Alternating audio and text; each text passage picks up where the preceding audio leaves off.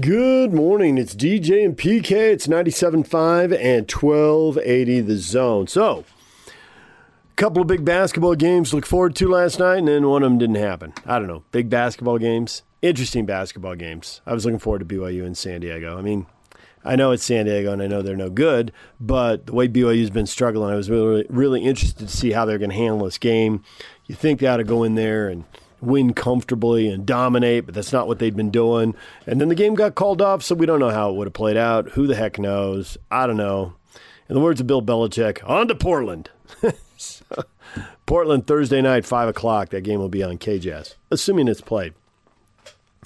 So that left us with the Utah Jazz to focus on, and the Jazz play in Detroit, and you know were they going to come out after uh, the loss in Denver, really focused, and or are they going to come out kind of in some kind of fog? How was that going to work? And turned out they had a great start. Thought they had a lot of energy played some defense, got some stops. It helps that the Pistons don't shoot the ball real well. Certainly didn't shoot it well uh, early in that game. Um, but it wasn't just them missing open shots. There was some good rotations and steals. There's one play early in the game, particularly I remember, where Gobert went to help, and Royce O'Neale, who was defending uh, in the corner, slid inside of, uh, just knifed inside of, I can't remember who Gobert, probably was Plumlee, I guess. I'm not sure. Um, but Gobert's man, whoever it was, there was somebody going to the rim and he just knifed right in there and just stole it. They never saw him coming. Great rotation. And they got a break going the other way. And they made threes, and Donovan was hot early, and Mike Conley was hot early, and it was great. They were up by 11 after a quarter. Really felt like it could have been more, too. And they're up by 23 at the half. Felt like it could have been more. But how do you complain about a 23 point halftime lead? You know, you're on the way to win it by 46 theoretically. As Quin Snyder pointed out, yeah, it looks like you're going to do it, but that's never how it works in the NBA. You know, the other team's going to make a run, and man, the energy was different after halftime. Man, the, the Pistons were clearly pissed. Blake Griffin had torn his jersey off like he was the Incredible Hulk or something. oh, it, cla- it, led to a classic exchange if you're watching on TV. I don't know what Locke said about it. I don't know if he saw it. Um, but Boler and uh, Boler and Thurl are talking about it, and Boler's like, "Yeah, they travel with extra jersey, so he's good." Thurl's like, "Yeah, but back in the day, you had to wear a T-shirt with your name written on it." I don't remember seeing that, but that's just a hilarious thought. I hope there's video of someone out there that someone can post on social media. Some player uh, in the '80s, or I don't know, maybe something Thurl saw when he was a kid or heard about in the '70s, whatever I want to see that. That'd be great if Blake had just been out there with his stuff written on. But whatever, it just kind of symbolic of the energy Detroit came out and played with. And you knew that they should make a run. That's the way you, you shouldn't just roll over. You got to have some pride. You got to make a run. The other team inevitably is going to lose the edge. And so it got down to 20. It got down to 15. I didn't think much about it. When it dipped under 15, I was like, you know, they're probably fine because the Jazz are way better. But it went to 10 it kept getting man at 10 they had my attention. Single digits it got down to got down to four. And detroit had the ball. They're in the final two or three minutes and they had the ball and they had a three to cut it to a one point game. I think it was like a minute and a half left or something like that. And they missed and the jazz went down and uh, it was a two on two and uh, conley found bogdanovich and he hit a three and they got another stop and and bogey hit another three and that was it. The lead went back to 10 and the Jazz won, and so uh, but that leads to a wide range of emotion. You can just see, you know, everything on Twitter from uh, they won, no one will care in May to uh, uh my heart stopped. I thought they were going to blow it. What is wrong with this team? So that's all out there, and I think. Um, you know, with what's ultimately a 12 point win, and ultimately the comment no one's going to remember in May, that's true. I mean, that's the bottom line. You either win or you lose. And at the end, you look at the record and you remember a handful of really good wins and you remember a handful of losses. We should have won that game. We should have won this game, you know, that overtime game. But man, you really remember more than half a dozen games. I mean, don't they all run together after a while? Um, so it is a win. And I think then when you look more at, uh, this game versus the Denver game. You know, I don't think you should be any more despondent about a 28 point lead going down to four and then back up to 12 than you are thrilled about a 28 point lead, a deficit in Denver getting cut to an eight point deficit and then ultimately going back to 11. Uh, you know, did you feel that good about the run the Jazz made? A run they should have made in Denver? Why would you feel better about one and worse about the other? They're pretty much the same thing. You know, I, I think if anything, the kind of silver lining to this is that the Jazz, after the loss in Denver, I thought they had an edge. I thought it was because of that. I didn't know if they'd want to say it was because of that. I asked Donovan that, and you'll hear it in the post game coming up. He's like, "Yeah, it was because of Denver, absolutely." And uh, you know, reestablish yourself, play well. You didn't play well, um, and I think because they kind of, you know, there's nothing wrong with giving up the run, but the run was too big. I mean, if you're being honest, that run was too big. And I know we love the Jazz. We don't say anything about them. If 28 gets cut to 15, nobody even talks about it. That's normal. Now, when it gets cut to 10, down to 5, down to 4, and they got the ball to get to 1, that's too much. You can't let them get that close. You never want to let a team get close enough where they can get lucky and beat you, where they can, you know, bank into 3, get a bad call, get a bad no call. you got to be able to weather that kind of stuff. The lucky hoop, the ball that hops on the rim twice and goes in. You know, you got to be able to weather that. And so make sure you have an eight or ten point lead, and then you weather it. So the Jazz, you know, they they they played with fire, but they got the win. But I suspect that helps them keep the edge. Um, you know, you need to find anything you can in the long grind of a season to motivate you. That's why Jordan made stuff up about opposing players. So if you find something to second half, like, oh, we got to be better, we got to, you know, just anything to focus on to get yourself focused going into that game in Atlanta.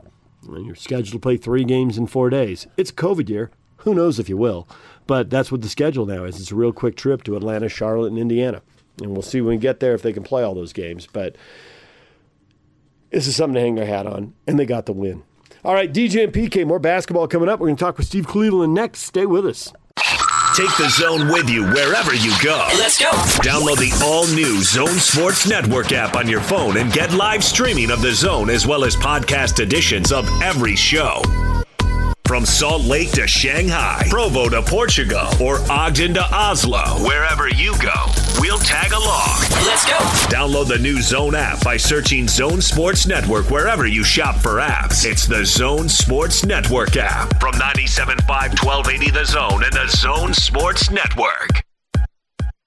Dirt, dust, dander, and allergens are no match for Zerorez carpet cleaning. Want the contaminants gone? Call Zerorez. Right now, just $25 per room. Minimums apply. Search Zerorez carpet cleaning online to schedule your appointment or call them at 801 288 9376.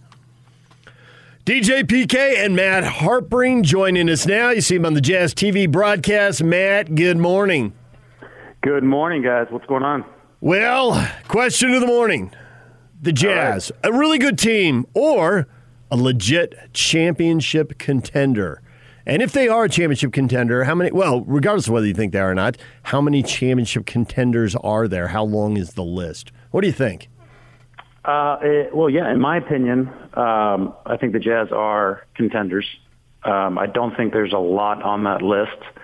Um, but what reason? I'm going to throw this back to you. Is there a reason why you wouldn't based on the, the information that we have so far in the first, was it 21 games, I mean, they beat a lot of good teams. Yeah, they've had some tough losses, but the way they play, uh, with the three-point shot and the shooting they can have, as well as the defense, uh, pretty good and pretty good information and data to say that, they, yeah, they, they can beat anyone in this league, in my opinion, um, by doing those, those two things right there. I mean, when you're top five offense and top five defense, you're going to give yourself a chance. I guess since you throw it out there, and I agree with you, but since you asked the question, I have to answer it that right. the league is based on some superstars. And the superstars are the ones that usually win the title. And, you know, Mitchell, I believe, is an emerging superstar, but at the same time, he doesn't fit the pro- prototype, meaning he's a little on the short side. If he's six six, six seven, a la LeBron and Kawhi Leonard or whoever else you want to put in there. Kevin Durant, I guess you could put him in that category also. That if your leader is that small, then it's hard to do. That would be one of my responses. Yeah, I, I don't know if I believe wholeheartedly in that. Uh, you know, I go back with the data and the numbers. I mean, Donovan's putting up great numbers, right? Now, the one thing I'll give you, it's unproven because they have not proven it in a – you know, let's say a Western Conference Finals or an NBA Finals where, you know, let's let's face it, that's where superstars are made. Um, you know, what else does Donovan need to do uh, really to to prove it? He's only 24. I mean, he's, he's a young player. He's getting better. Um, Gobert is a superstar in his own right on the defensive end.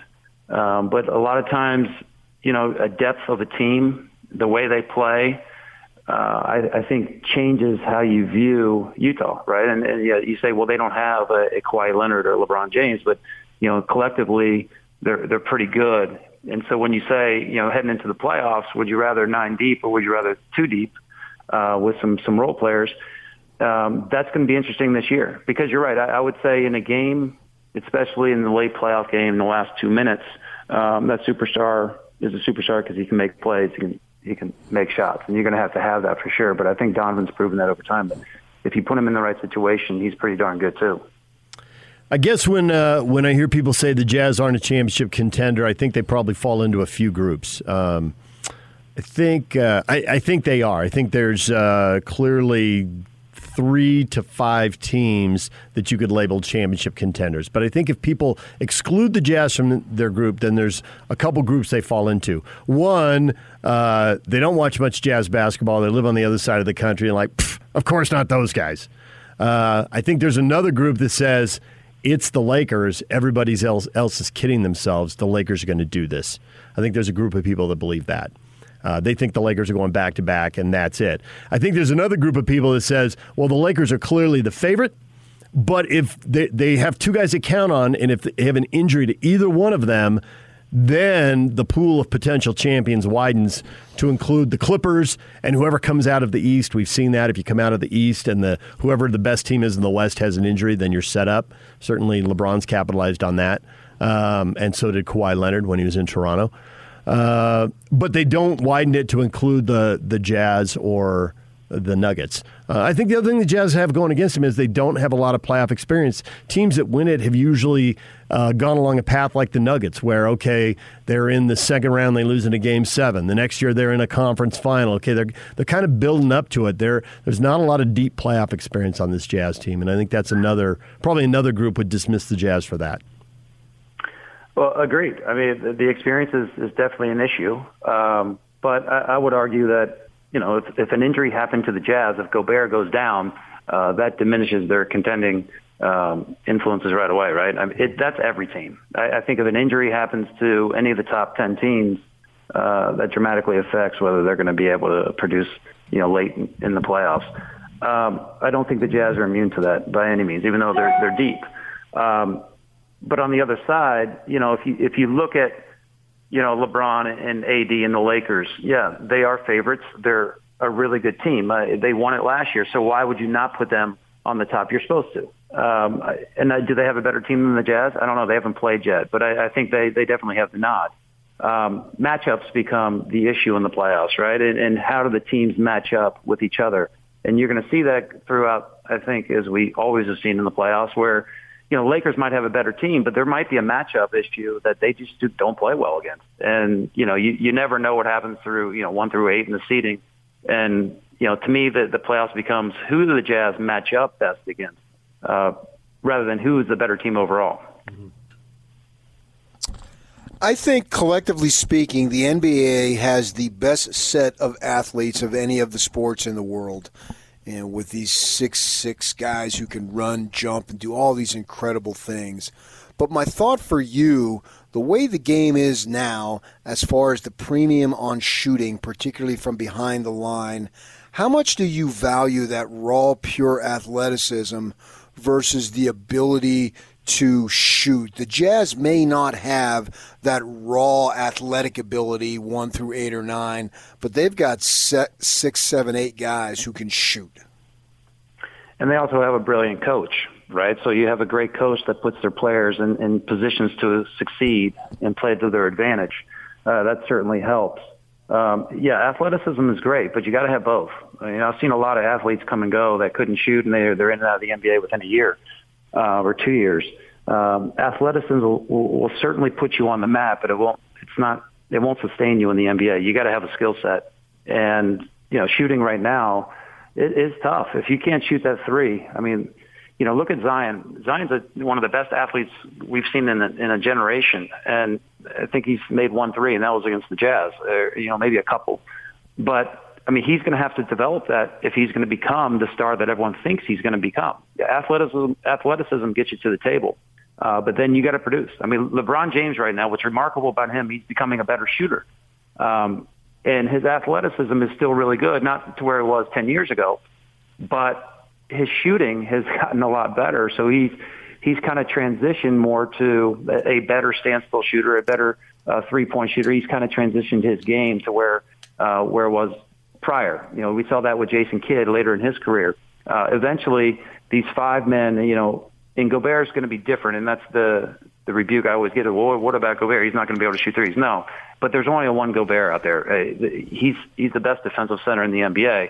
Um, if he wasn't, there would be an issue there, and because that's the way teams are going. You look at Joel Embiid with the Sixers; he, he's a three-point shooter. Now, the, the argument there is, would you rather him take a three, or would you rather him post up if you're the opposing team? Um, because he is so gifted down low on the box uh, Jokic. The Jazz just saw him the other night. I mean, what a phenomenal example of where the NBA is going and what players they're looking for. Um, you know, tall kids, six seven and higher, six six and higher that can shoot and spread the court, um, that have a skill set. You know, you're going to be looked at many many times if you got it. Matt Harpring join us here on 97.5 at 1280 The Zone. We were talking about Royce O'Neale. Uh, he's shooting 40, almost 47% from three. It really is remarkable. He's also only taken five shots a game and only four three pointers. Now, there is that whole thing of diminishing returns. Maybe he's shooting 47% because he's being really selective. But his role has been expanding here for years. Do you see a bigger role for him going forward? Is this a guy who should be looking at taking six or eight threes a game the way Bogey Mitchell and Clarkson and Conley do? Uh, in my opinion, uh, I think it's within the offense. I, I don't think he's going to be a guy like Bogey where he's going to create a shot, you're going to give him the ball, and he's going to handle the pick and roll. I think scouting reports say, you know, who, if anyone, if we had to leave someone open, who is it going to be? And I think they, they kind of choose Royce more than not, and he gets the benefit of getting some open shots. On the other side of that, he's becoming a, a tremendous three-point shooter, and that's his role. And if he keeps doing that, I mean, he's going to get – a lot more accolades as he goes along here. But the shots will come because it becomes, you know, four to five and then becomes six to seven. I don't think you're all of a sudden going to want Royce O'Neale taking 13 shots um, because then I think it, it's it's that's not within what the Jazz are trying to do. So I think within his role right now, whereas defensively he's going to go try to stop the best offensive player in the opposing team, and then you know offensively he's going to knock down the catch and shoot. And, you know, we've seen time and time again where he's a good decision maker. And I've seen him this year with handling the basketball and, not just not spotting up and shooting, but able to take it off the dribble a little bit and getting into the paint and then making the pass out. So I think there is an evolution there. Um, he's gotten better. I think the Jazz found it just a tremendous piece to this team, a huge piece going forward. Um, but I, I guess the answer to your question, I don't think you go from five or six shots all of a sudden saying, well, if I take 16 shots a game, I'm going to average this because – there's a comfortability factor too as players kind of know their role. Like I knew what I was going to do when I went into a game. If I started taking, you know, 20 shots a game, it, it just becomes not what I'm used to. And you're just not as comfortable in that role, if that makes sense. So when you look at this team, I think everyone will agree they're better than they were last year. And it's interesting because it's basically the same guys. I mean, yeah, Favors is the one new addition, but obviously he was with the franchise for many, many years. So as I try to boil it down, and there's various, there's several reasons, as there usually are, but to me, the most important difference I see is the comfortability factor of Mike Conley that he didn't have this year, that he got as, or didn't have last year, I should say, but he got better at it as the season went on. And then this year, picking up where he left off in terms of playing and not thinking about it, just going out and doing what he can do and fitting in. So he's not really worried about where I fit. I know where I fit. So if I look at it and boil it down to one single difference, I believe it's the play of Mike Conley. Could you respond to that? Yeah, so I, I agree with you, and I, I think there's a part two to that. Um, I, I think Conley for sure, and I think we saw it in the bubble last year where he's just started getting more comfortable, and I think he started accepting responsibility, started understanding the team and his role, and um, I, I think you're seeing that this year. We mentioned on the broadcast in the Denver game. You know, I, I feel like if you're going to start talking about all stars, you got to throw Conley into the mix. Uh, he certainly played like it this year. At the time, the Jazz had the best record in the NBA, and if they continue to be up there, or happen to have the best time, the best record, then you, you know, my argument argument would be there should be three Jazzmen. Um, part two, what I would say would be Bogey. You know, Bogey was not in the bubble last year, so I think there's an addition to that, and the Jazz are one shot away from beating Denver in the seven game series. So, in my opinion, there, I think if Jazz have Bogey in the playoffs in the bubble, I think you have a different outcome. Uh, and then who knows what happens going on through the playoffs. But I think you're almost getting you know, in a sense, a, a free agent back and in, in Bogey this year, an added weapon that they did not have in the bubble. So I think with the renewed Conley um, and then Bogey back, they kind of do have a different team in a way, but yet the same. Matt Harpring joining us here on 97.5 at 1280 The Zone. So, for all the things that have gone right, and a lot of things have gone right this year, uh, you're never playing perfect basketball. What What do you think they need to improve? You know, I, I think they just need to keep kind of avoiding the the. I hate to say this because I'm part of it. The media. I mean, just just kind of put it on the back burner and and, and and let it be noise because as they as they get higher in the ranks here, you're going to get a lot of naysayers. You're going to get a lot more people talking about you, and um, and I think that could be obviously poison to a team if you let it get into the locker room. And I think they need to just avoid it I think they just need to keep doing what they're doing. You know, they they had a tough loss against Denver. Or Denver, uh, Denver played really well. You know, that's going to happen through a long season. Um, I, the Jazz are playing really good basketball right now. In, in fact, they're they're playing a level of basketball that's you know a fun to watch. I think it is sustainable because uh, they have such great shooting and they're playing unselfish. Uh, defensively, I, they can be a really good defensive team against Denver. I thought, you know, they got exposed a little bit just because uh, they shot the ball, ball so well. But it also, I think they learned that if you come out in the first half and you don't play, um, you know, with the the thought of, hey, I'm not going to let anything be wide open. Uh, I'm going to play with a little bit of an edge. I'm, I'm not going to have short closeouts. Um, and I think you saw that in the second half, where you know, it's, it's, everything's still a learning curve. So you, you learn from the game and say, we got to play 48 minutes, you know, and, and, but as far as who they are and what they're going to do, I, I think they just keep doing what they're doing. I, I think they get better at their sets. They, they get better at their recognition. Their reads are, are really good this year and they tune out the outside.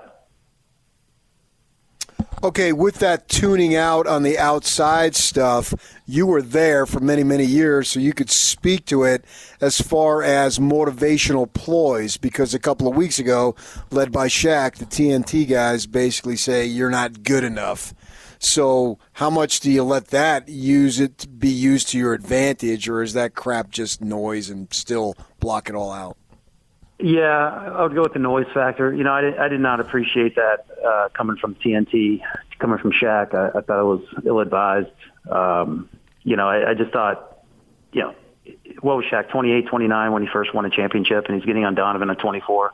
Um, plus coming off a game where he had 36. Uh, you know, it was just, I thought it was a low blow a little bit, a, a little bit. And, you know, I think Donovan handled it perfectly uh, you know, in, and the Jazz got to be proud of of the character of this team. You know, from since that has happened, you're not hearing uh, anything out of social or anything really uh, in, in bad terms on the Jazz side of things. So I think they're handling it. I think uh, they have a great locker room. I think they have some good leaderships in that in that locker room, and you know, again, noise is going to be noise, and and I I agree is is is when you get people talking about you and you have the best record in the NBA and people look at you a little bit differently than a four or five seed and they say, well, can the Jazz handle this? They're going to pick you apart a little bit more. They're going to critique you and the national media will. And that's what I mean by noise. You, you just got to, because it's going to come down to if you're in the locker room, they're going to eventually get to you and they're going to pick apart your game. And what you can't let happen is force you to get outside of your game. You, you're good on a team because of your role. And if you started getting out of that role, if Gobert starts taking, you know, five, 15 foot shots a game because people are saying he can't shoot, that's going to affect the Jazz in a negative way. Uh, people just got to keep trusting uh, Coach Snyder, the system, and playing. And you know the wins are starting to rack up here, and that's in the end that's what speaks for itself. You know the talent on the court doesn't change, with a few exceptions with positive tests, but everything around the game has changed, right? The fans, the travel, they can't leave their room. Joe, we had Joe Ingles on, and I asked him, "Can you even on the road go and get shots up if you just need half an hour in a gym? How much flexibility is there?" And he's like, "There are so many rules. You probably could, but it would be it would take a lot of effort." And so I'm just wondering yeah. if you're viewing this season like every other season because they're still the best basketball players in the world on the court, or if all this other stuff, this is really a weird one off, and we shouldn't compare it to anything else that NBA players have gone through in any other season, and it could produce a different result.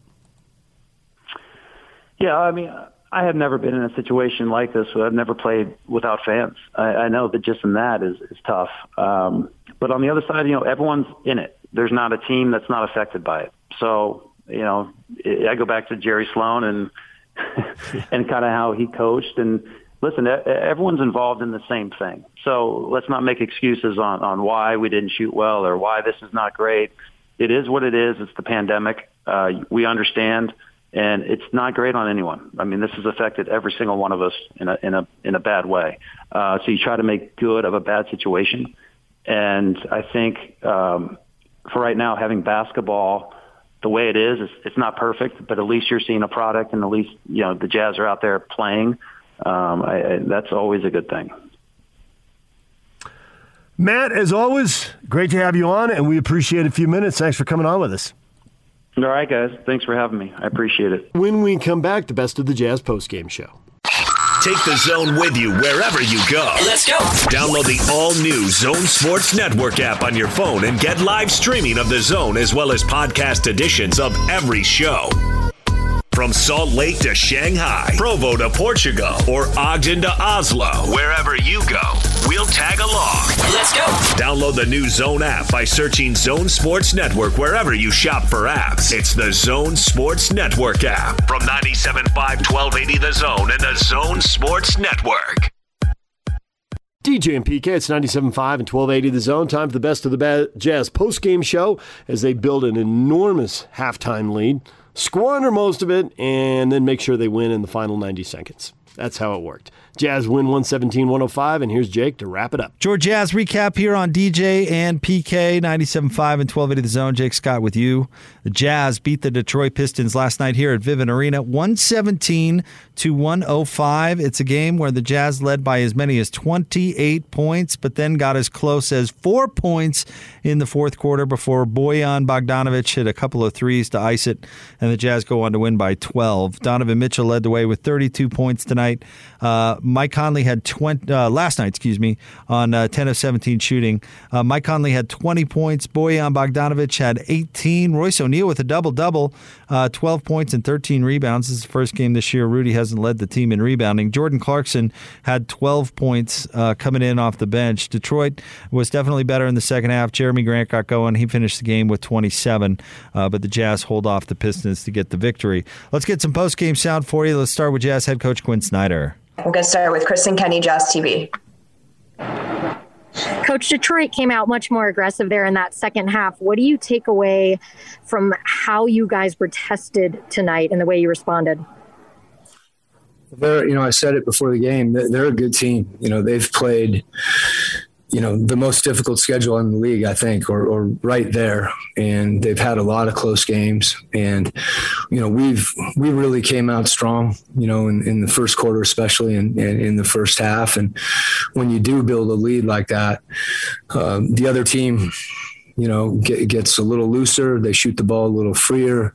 And that's when you have to really continue to execute and continue to put your foot on the gas. And I thought the way that we finished the game, um, you know, we really, we got going again. We got running again. And it's a little counterintuitive when the game gets tight. Sometimes you want to, you know, try to manage the game. And we need to continue to, you know, to try to run and play.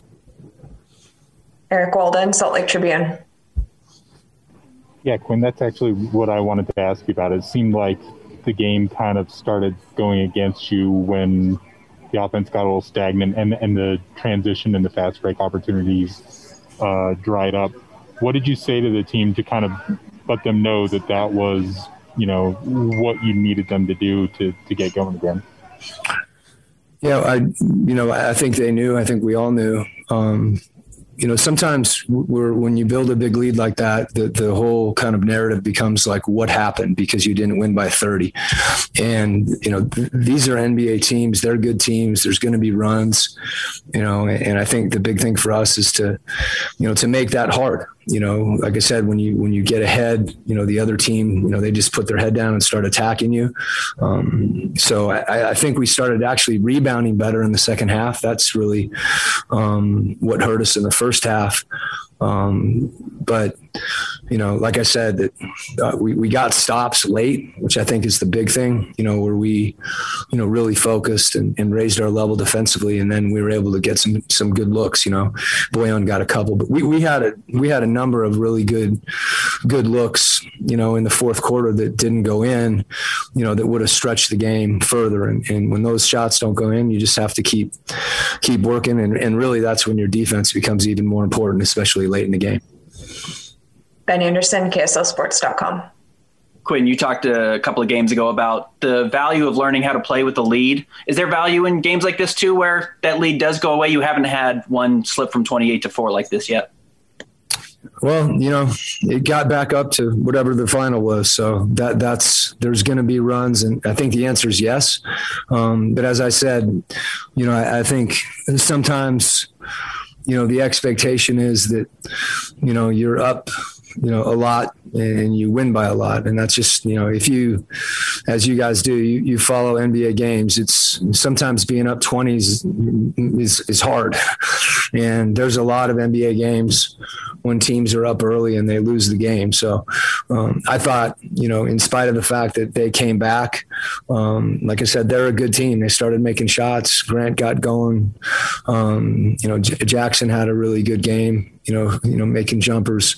So I, I, think the thing that we have to understand is, you know, our offense can't hurt our defense. And I, I thought they got out in transition um, too much during that stretch, and we had some empty possessions, and that's what you have to guard against. And I, I think for us, you know, when you get ahead, there's just a tendency to to slow down a little bit, and and we have to keep pushing the ball because that's who we are.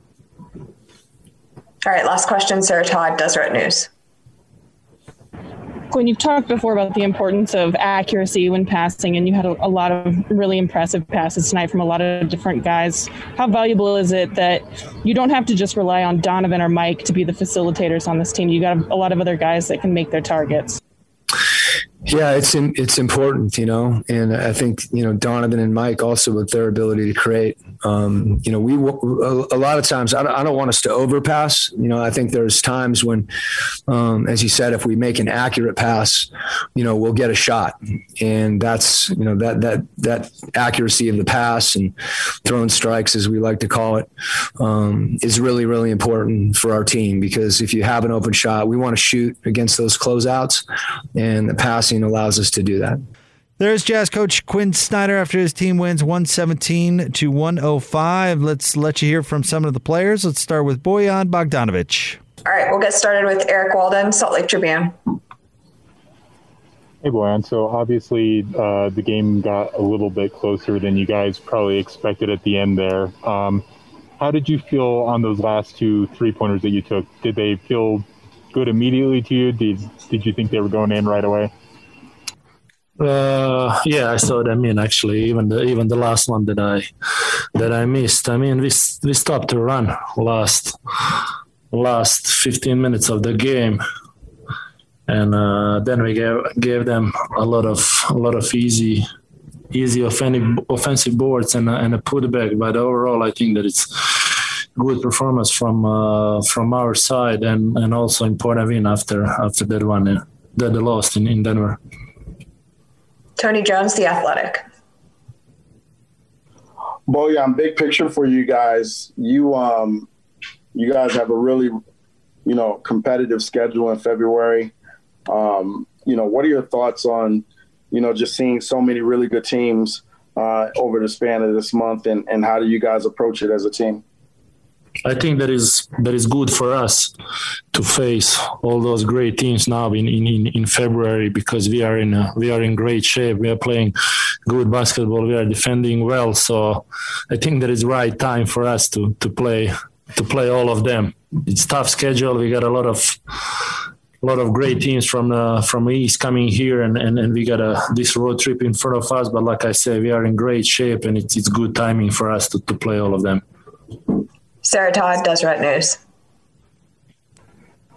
Bojan, in the second quarter, there was a play where you passed the ball to Donovan, like right underneath the basket, and it was a really tight pass. And it kind of looked like both of you were a little surprised that you actually got the pass off and that it worked out. Do you know the play that I'm talking about and kind of what was going on there? Uh, I forget what was the was the play actually, but uh, but it, overall we shared a pretty pretty well basketball in the, in the first half. In the second half, we kind of start to play more more one on one. We start to isolate some some people and and and then try to attack them, but. Uh, that's how they get back in the game. So I think that, that we should we should play we should play fast and, and, and, and run, especially when they play with two bigs. But I forget what's the play uh, actually. Sorry. David James, KUTV. Bojan, you've been shooting the ball really well here the last three games. You had your struggles. What what's what's turned it around for you? I mean, not much. I think that my my confidence is a little bit a little bit better right now. I got uh, got more shots, more threes last last couple of games. So there's no there's no big big change for me. I just have to be have to be ready and shooting no matter no matter what percentage I'm shooting. That was Bojan Bogdanovich hit a couple threes late to ice it. Uh, you heard Bojan talk about how he's getting uh, a, a, little more confidence shooting the basketball, and that uh, is nothing but good news, certainly, uh, for this Utah Jazz team. All right, let's now let you hear from Mike Conley. All right, we'll get started with Kristen Kenney, Jazz TV. Hey, Mike, what did a game like this one show you down the stretch tonight?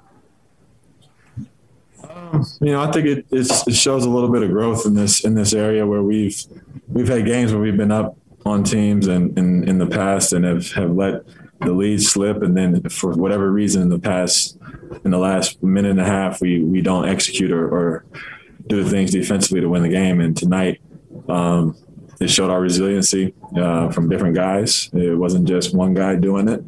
Uh, Bogey Bogey came in big and you know, with those last, you know, couple buckets and um, and Royce finishing the game with the dunk and stuff like that. Um, those are big plays made by, you know, everybody on the team. Tony Jones, The Athletic. Mike, you know, just in relation to the schedule for you guys in February, do you guys look at this stre- this upcoming stretch as a as a chance to prove yourselves as a grant on a grander scale, or do you look at it differently? Well, I think um, for us, we've, I think the thing that's helped our success so far is we've just taken, taken it game by game. You know, we're not really worried about the schedule or how strong or weak or who our opponent is the next night, back to backs. Uh, we're just going in on that night, trying to play our basketball and trying to do what we do best. And and if it's enough, we'll win. You know, we'll win these games against against a good team. So um, as long as we go out and execute the way we know we can. And, um, you know, obviously we want to play well. We want to do well against the good teams, but, you know, just taking it one by one is, is, is the way to go. Eric Walden, Salt Lake Tribune. Hey, Mike, how do you kind of balance, you know, the first three quarters where you played well and you led by as many as 28 against a fourth quarter where, you know, the isolate, where transition kind of devolved into isolation how do you balance like kind of all of that against you know the end result of you coming away with you know a victory, especially you know following the the Denver result the other night? Yeah, um, you know, in games like this, it's it's it's tough. You know, I, I, think it's we take for granted how hard it is to sustain leads in this league. You know, to be up 28, you want to push it to 40 and 50, but it just doesn't happen. Um, these teams play with pride and and they play free. And um, and tonight, you know, we let him back in the game, and and and you know, as a result, I think we start to slow down. Um, we start to, you know, get into positions where we just want to, you know, take care of the ball. We want to ISO a little bit more. We want to just get get to our spots. Um, so I mean, it, there's times for that. Um, I think it, in, in, games like this, when you have big leads, we have to continue to to play fast, continue to move the ball, and continue to get stops like we were doing, and not solely rely and, and kind of revert to um, getting the ball in Don's hands or my hands or anybody's hands just to, you know, create opportunities. David James, KUTV. You know, Mike, I think everybody anticipated that they were going to make a run at some point, but was there what point did you really get nervous about it? You know, in the teens or single digits? When when did you really feel the urgency? I think when it when it got to uh, you know the teens, when it was 10, 13 points, I think you know that's when games can swing really easily, and um, that's just a wide open miss three in the corner they get the ball, go down and get a three in the corner on their end. So, and that can swing the game immediately. So uh, I think we were all very urgent at that time and uh, try to be as locked in as possible to try to you know squeak this one out because we knew that they were they were you know coming back at us pretty tough and um, and, and hitting a lot of good shots. So. Uh, for us, we just wanted to execute at that point, and, and we just really um, push that message out to everybody. Just close the game out.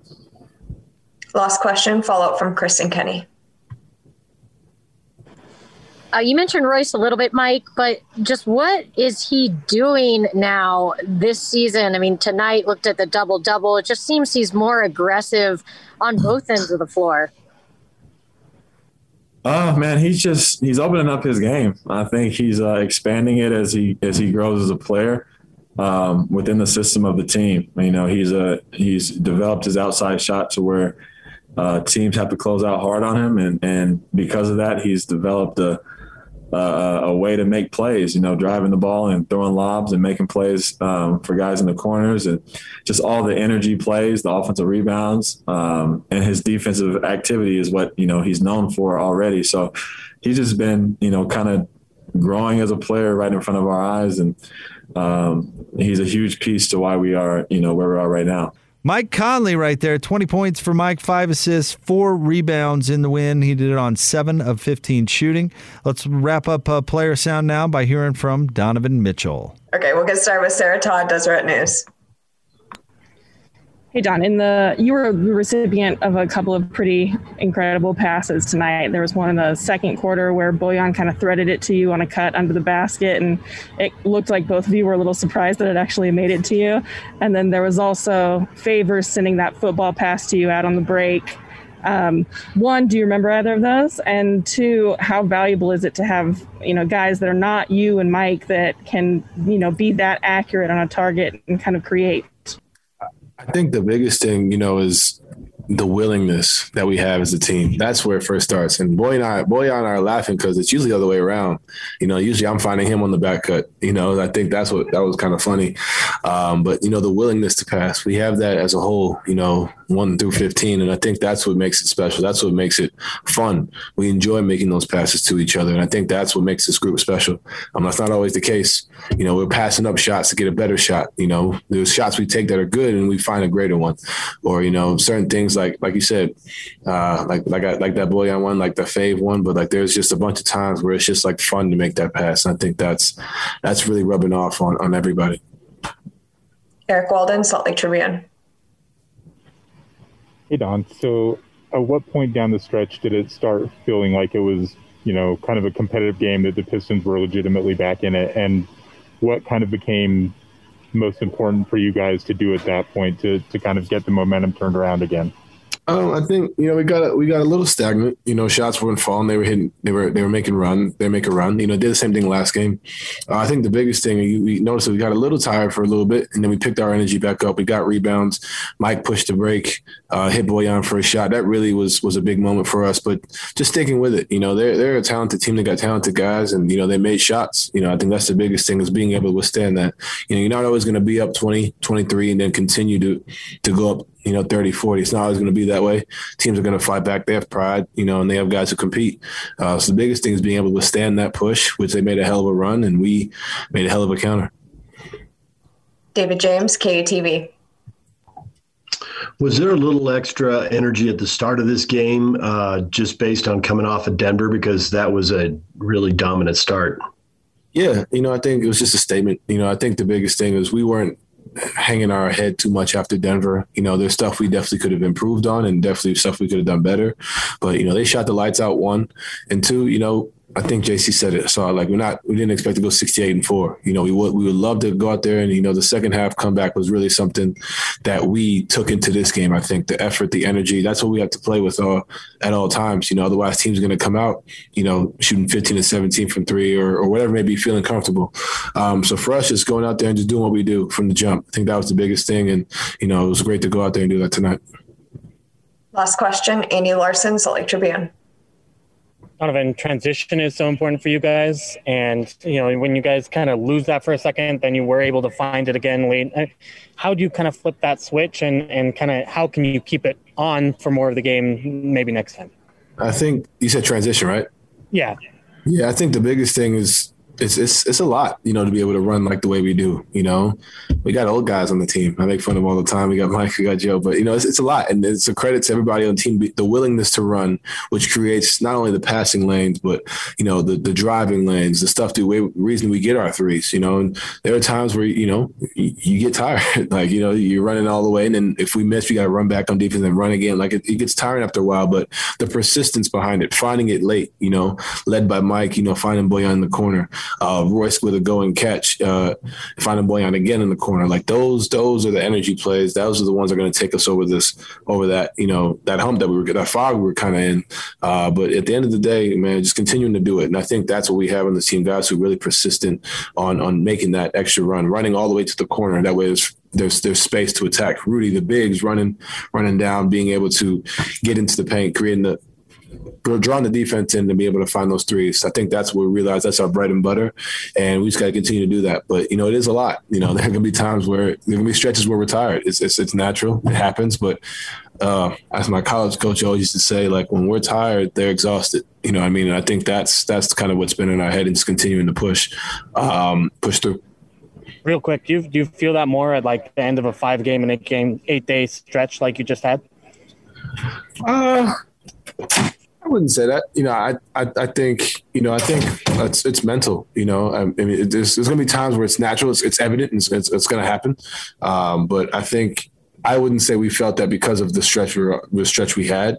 I think it was just one of those things where we were doing it such a good job of it, you know, and they made a push and we didn't really make shots, and, and it's just certain things that are just going to happen. But it's how you respond after that. That's really what's the test of a really good team, and we're making that push to be that. We got to continue to do that, not just tonight, uh, but we got a tough stretch coming up too. We got to be ready for that. There's Donovan Mitchell. If uh, if folks thought he struggled against Denver, which he did a little bit, of course, certainly had a bounce back game against Detroit. He was great. 32 points, 10 of 17 shooting, 4 of 7 from 3, 8 of 11 from the line. You got to love seeing Donovan get to the line 11 times. Added 6 rebounds and uh, an assist. The Jazz now have a night off as they travel. Their next game will be on Thursday night. They'll take on the Atlanta Hawks. That game will tip off at 5:30. Pregame begins at 4:30. There is the best of the postgame show. When we come back, what is trending? All the headlines, everything else that happened in the uh, NBA. Some guys really shot the ball well. A 54-point game that will get your attention. We'll get to that coming up. Stay with us. Your day has just begun. Yeah! But for DJ and PK, they're just hitting their stride. It's time for all your headlines from the night in sports. As DJ and PK tell you what's trending. Are you ready? On 97.5 1280 The Zone and The Zone Sports Network. Yeah! Hashtag Utah Jazz. Kicks to O'Neale, top to Donovan. Eight on the shot clock. Gets the pick from Gobert, has some airspace, fires the off the bounce three and hits. Donovan off the bounce three, hit it, plus a foul. Chance for a four point play. Lob to Rudy on the inbound. He catches, has Stewart between him, hands to Conley.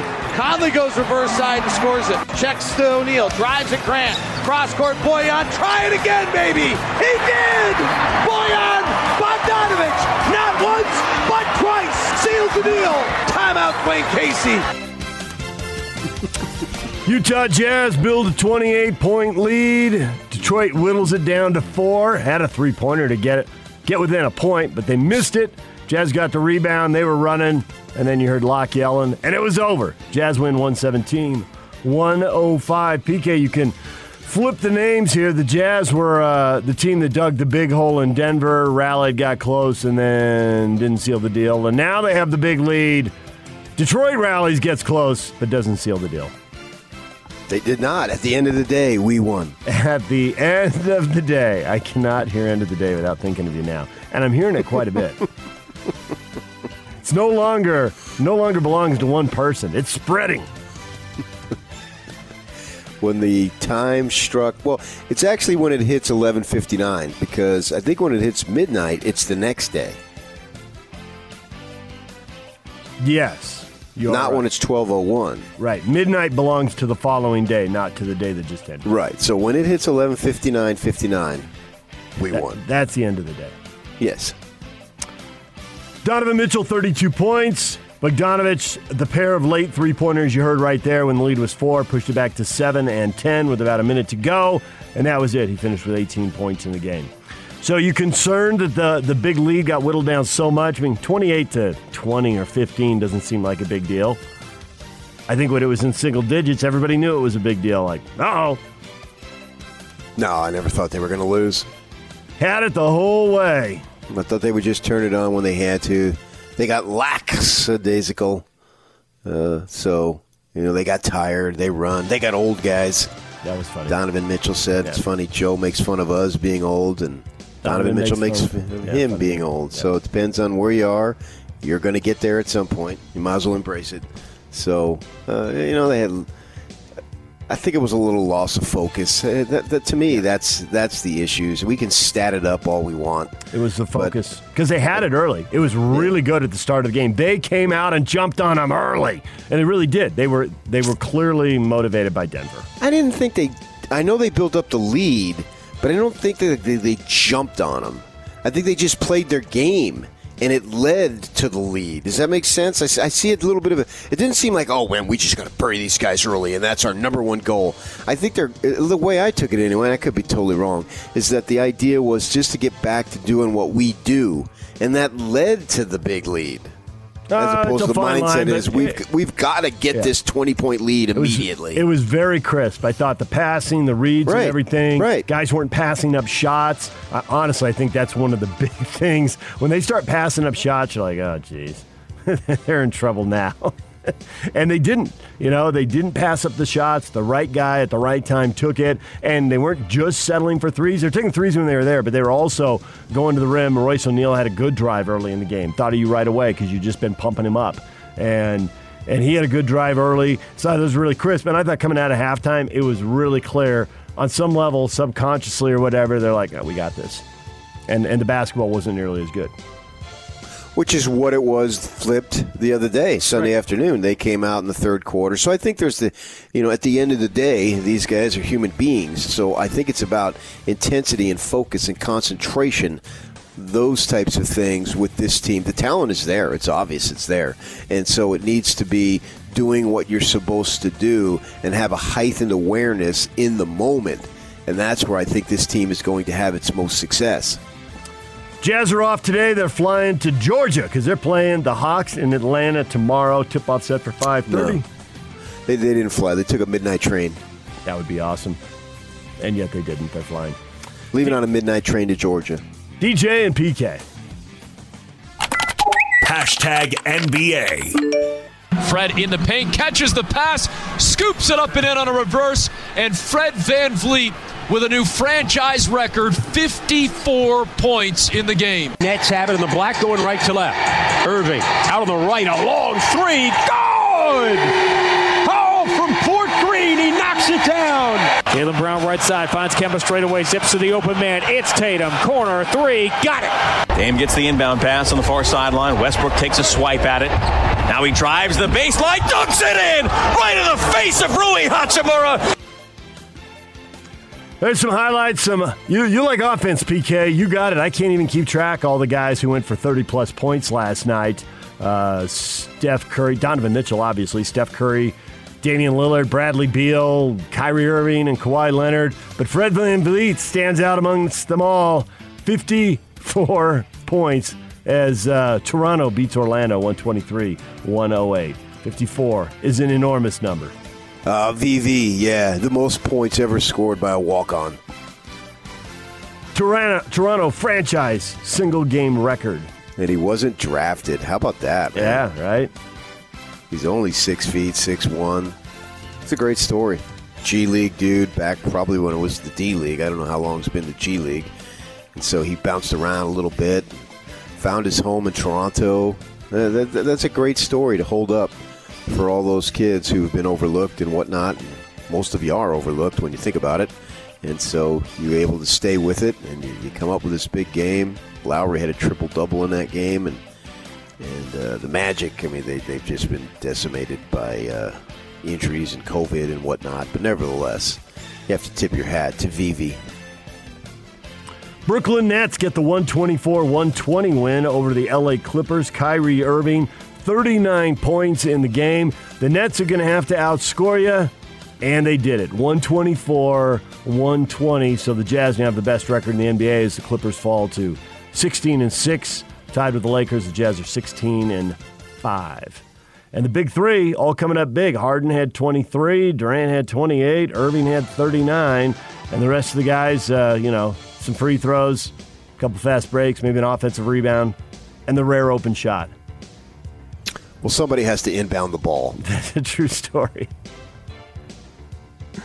34 points for all the other guys combined. But the big three are going to handle the scoring. We know that. Blazers beat the Wizards. Damian Lillard had 32 in uh, Portland's win there. Another high scoring game, 132 121. And the Warriors, are they just going to battle for that 7 to 10 spot here? They can't really beat the, uh, the top third of the league very often. Celtics 111 107 over Golden State. Uh, that yeah, that's what I see. Yeah. Obviously, they don't have enough manpower. NBA and the Players Association reportedly progressing on a deal for a March 7th All Star game to be held in Atlanta. One night only, game skills competition.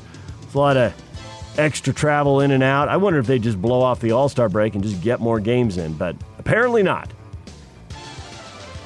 Whatever they want to do there, I really don't care. DJ and PK. Hashtag college basketball. So BYU's game at San Diego postponed. COVID nineteen concerns for the Toreros, who played about half as many games as BYU. Game not likely to be made up. Uh, USD in, issued a statement that indicates the game will be canceled, as will their game at BYU that was scheduled for February 13th at the Marriott Center. You know they're not playing a complete double round robin, PK, and I wonder if maybe this year when you can't play USD, if BYU is going to loop back and pick up some of the teams they're only scheduled to play once, or just going to play a lot fewer games, and that's just going to be the way it is. Uh, I think they're in the hunt for games, and if things could be worked out, they would do it. Sure, yeah. I mean, this is uh, the way it is. USD is, is shutting down now for the next couple of weeks, so looks and, and after that in the Mount uh, West Coast, you've only got a couple more weeks to go. So you wonder if they're even going to take the floor again, and it's not like it's a high demand for University of San Diego basketball. Uh, it's just happening. He doesn't have it here on the on the list there, but Utah's game against ASU is out uh, on Sunday. And the Devils are not playing this week at all. They're not playing Colorado. They're not, they've lost, I think, seven or eight games. They've had three starts and stops and trying to restart. I mean, obviously, it's just created total havoc for them as they haven't been able to get any form of continuity on the floor, and it's reflected in their record. Uh, and knows that they, they've got the Pac 12 has a little bit of time in March, first week, but you know, how, how many games can you make up? You right now, I think, as I say, it's seven or eight for the Devils. Uh, it's not enough time to make up that many games, and you wonder if there's going to we're still only what's today, the third of February, going forward. How many more games you're going to miss? Because you've had these issues now in your program. Your state has issues, so for some of these programs, it doesn't look very good. DJ and PK. Hashtag NFL.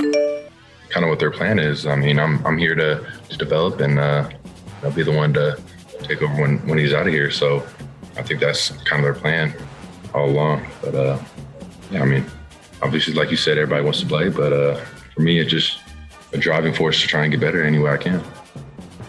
That's Jordan Love on the plan for him in Green Bay get better any way you can. And whenever he's out of here, Jordan's the guy.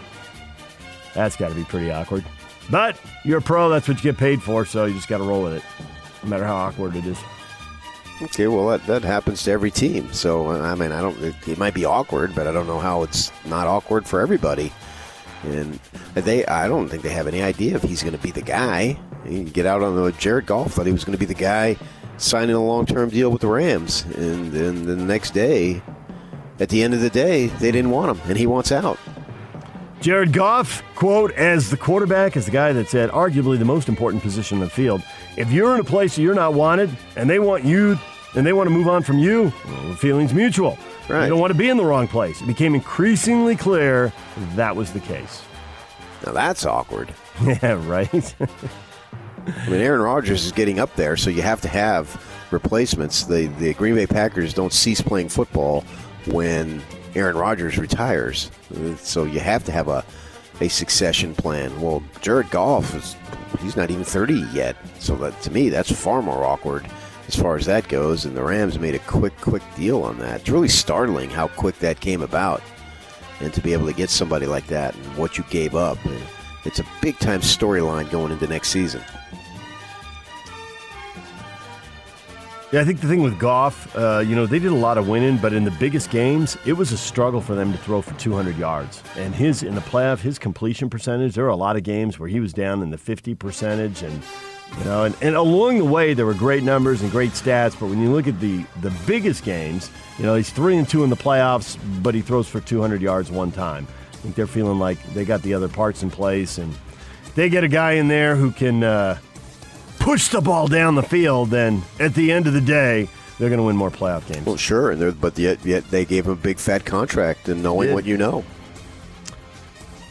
Online apparel giant Fanatics announced that Bucs quarterback Tom Brady has become their best-selling NFL player ever for a two-week period between the conference championship and Super Bowl as he prepares to play in his 10th Super Bowl on Sunday. Selling a lot of jerseys in Tampa Bay, but selling a lot in Orlando and Miami, and also in New York and Boston.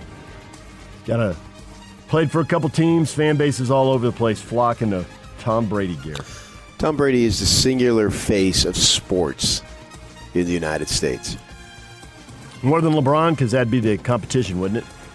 I think football's bigger than basketball. Mm. Maybe not worldwide, but that's why I said in the United States. DJ and PK. Hashtag college football.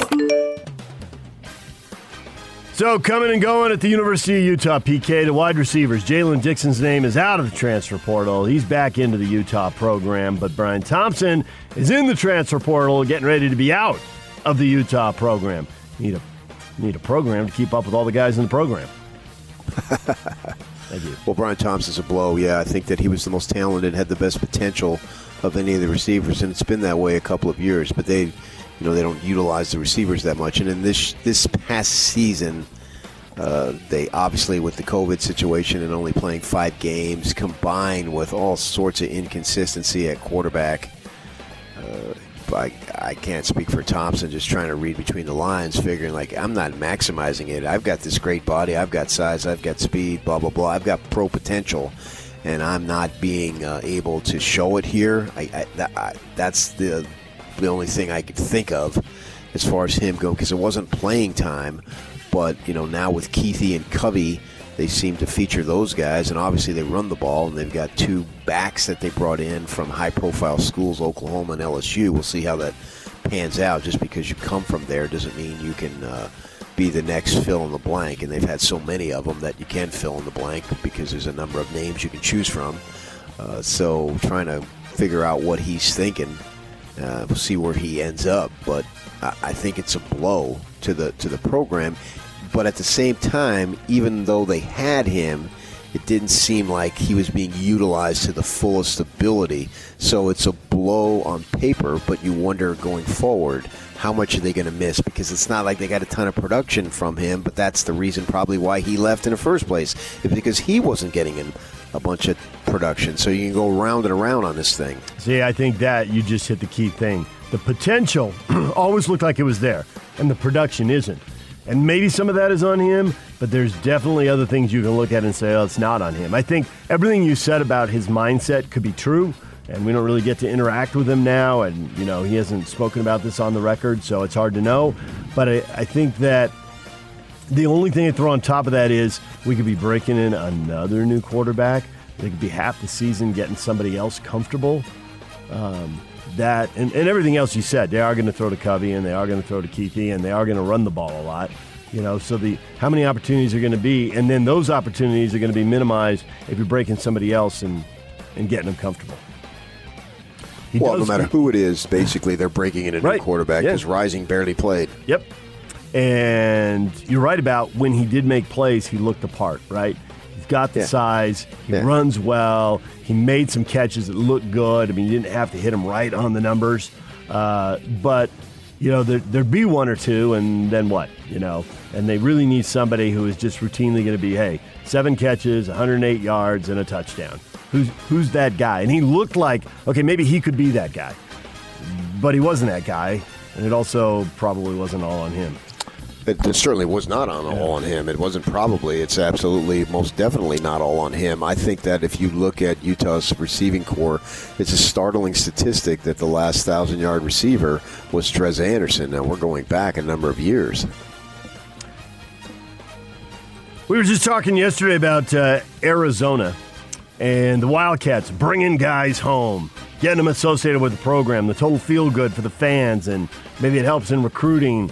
And Texas has rehired former Longhorn quarterback Vince Young as a special assistant in the athletic department, bringing the College Football Hall of Famer back to the program after he was fired in 2019.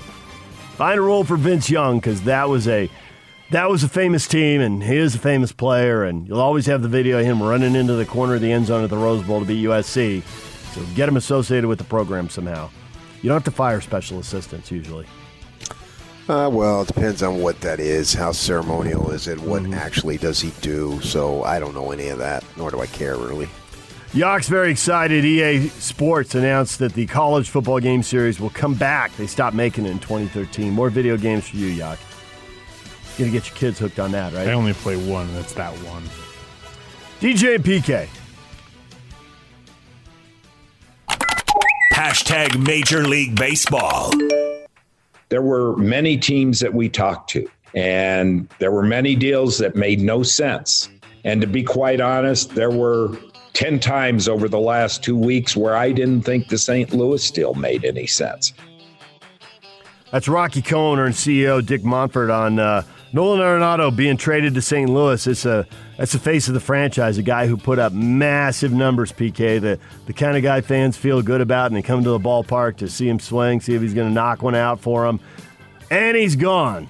So apparently, St. Louis finally sweetened the deal, and it made sense. I don't think the fans it makes a lot of sense. Well, fans don't care about those the financial aspect of it, and all they know that he was a homegrown dude. I mean, they drafted him. Uh, he, he played on a high school team down there in El Toro, which is down by Irvine there uh, in Orange County. Two other guys uh, played on are in the big leagues. Chapman, the third baseman from uh, Oakland, and then Romine, whose dad played at ASU and played in the big leagues himself, and his brother played in the big leagues. And Arenado did Arenado did sign with the Devils, but didn't go there, and they drafted him in the second round. And he's been with them all this time. And I get it, man. You have these attachments to these guys, and he's really good. And now he's gone, and doesn't look like there's much hope. You talk about how a team needs to have hope for winning. Well, the Rockies, you know, I was reading that that uh, voiceover was they put it in print, and I was reading it, and he's talking about the owner and maybe thinking about firing himself, and making a joke about it. But when you you know you think about it, uh, that they let go of their cornerstone. I mean that, from a fan standpoint, that is a major blow. Angels pitching coach Mickey Callaway has been suspended pending an investigation into the allegations against him by five women of lewd behavior.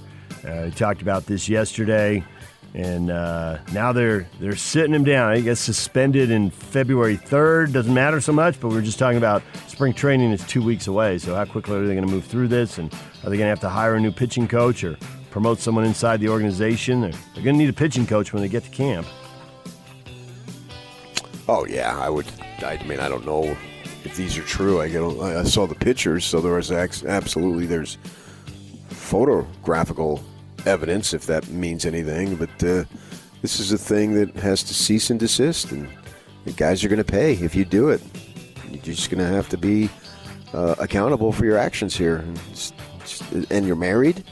because he put out a statement. The, the statement's here on the rundown, but he he put that statement out a couple days ago. You know, he's married and his wife's a mayor of these general allegations. I mean, what what does that mean? And I don't want to convict the guy before. Uh, not that it's, it's. I don't think he'll be in a court of law. I don't think that he broke any laws. I'm not sure on that. Uh, but this type of behavior, generally speaking, it's just got to stop. There's really no need for it. What is trending is brought to you by Shamrock Plumbing. Receive a free reverse osmosis system with the purchase of any water softener at Shamrock Plumbing. 801 295 1690. That's Shamrock Plumbing. All right, the Joe Ingles Show, usually on Thursdays, sometimes on Fridays. This week, they'll get games Thursday and Friday. Joe usually stays away from the game days. So, it's Joe Ingles today. Coming up uh, 835, 840, somewhere in there. Tim Lacombe, Jazz Radio studio analyst, uh, former BYU and Utah Hoop staff member, will join us at 905. And we're talking Super Bowl with John Clayton, Washington Post contributing NFL columnist, and he does radio on 710 ESPN in Seattle. John Clayton will be here at 930. DJ and PK, it's 97.5 and 1280 The Zone.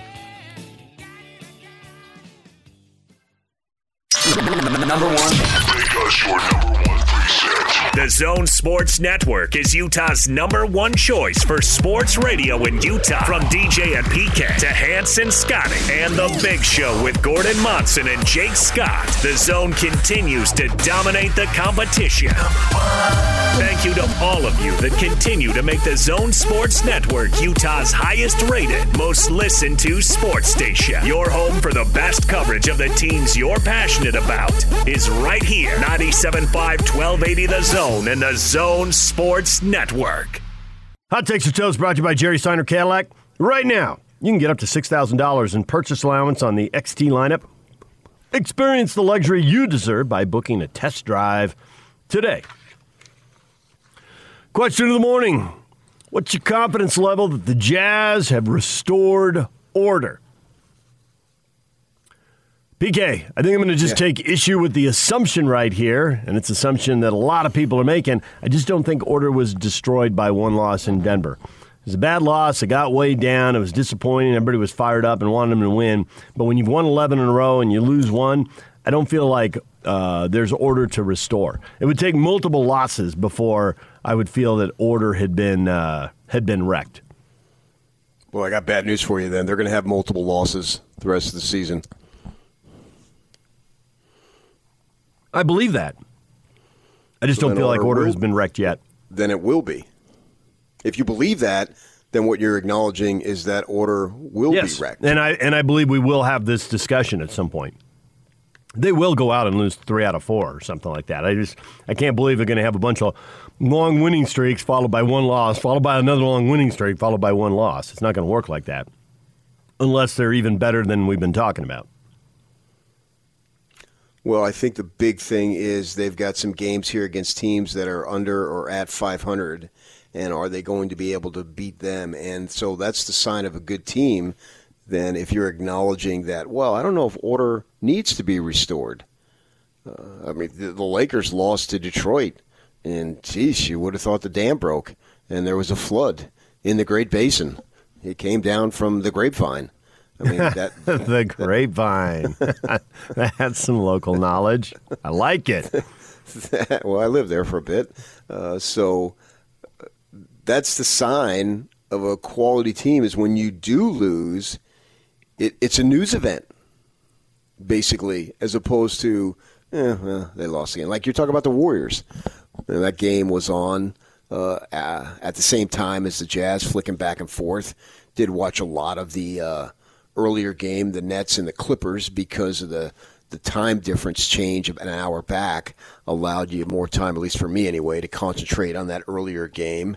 And so it's a story when really it's a story when either of those teams because of the star power that the Nets now have and the Clippers are expected to be good and they are good.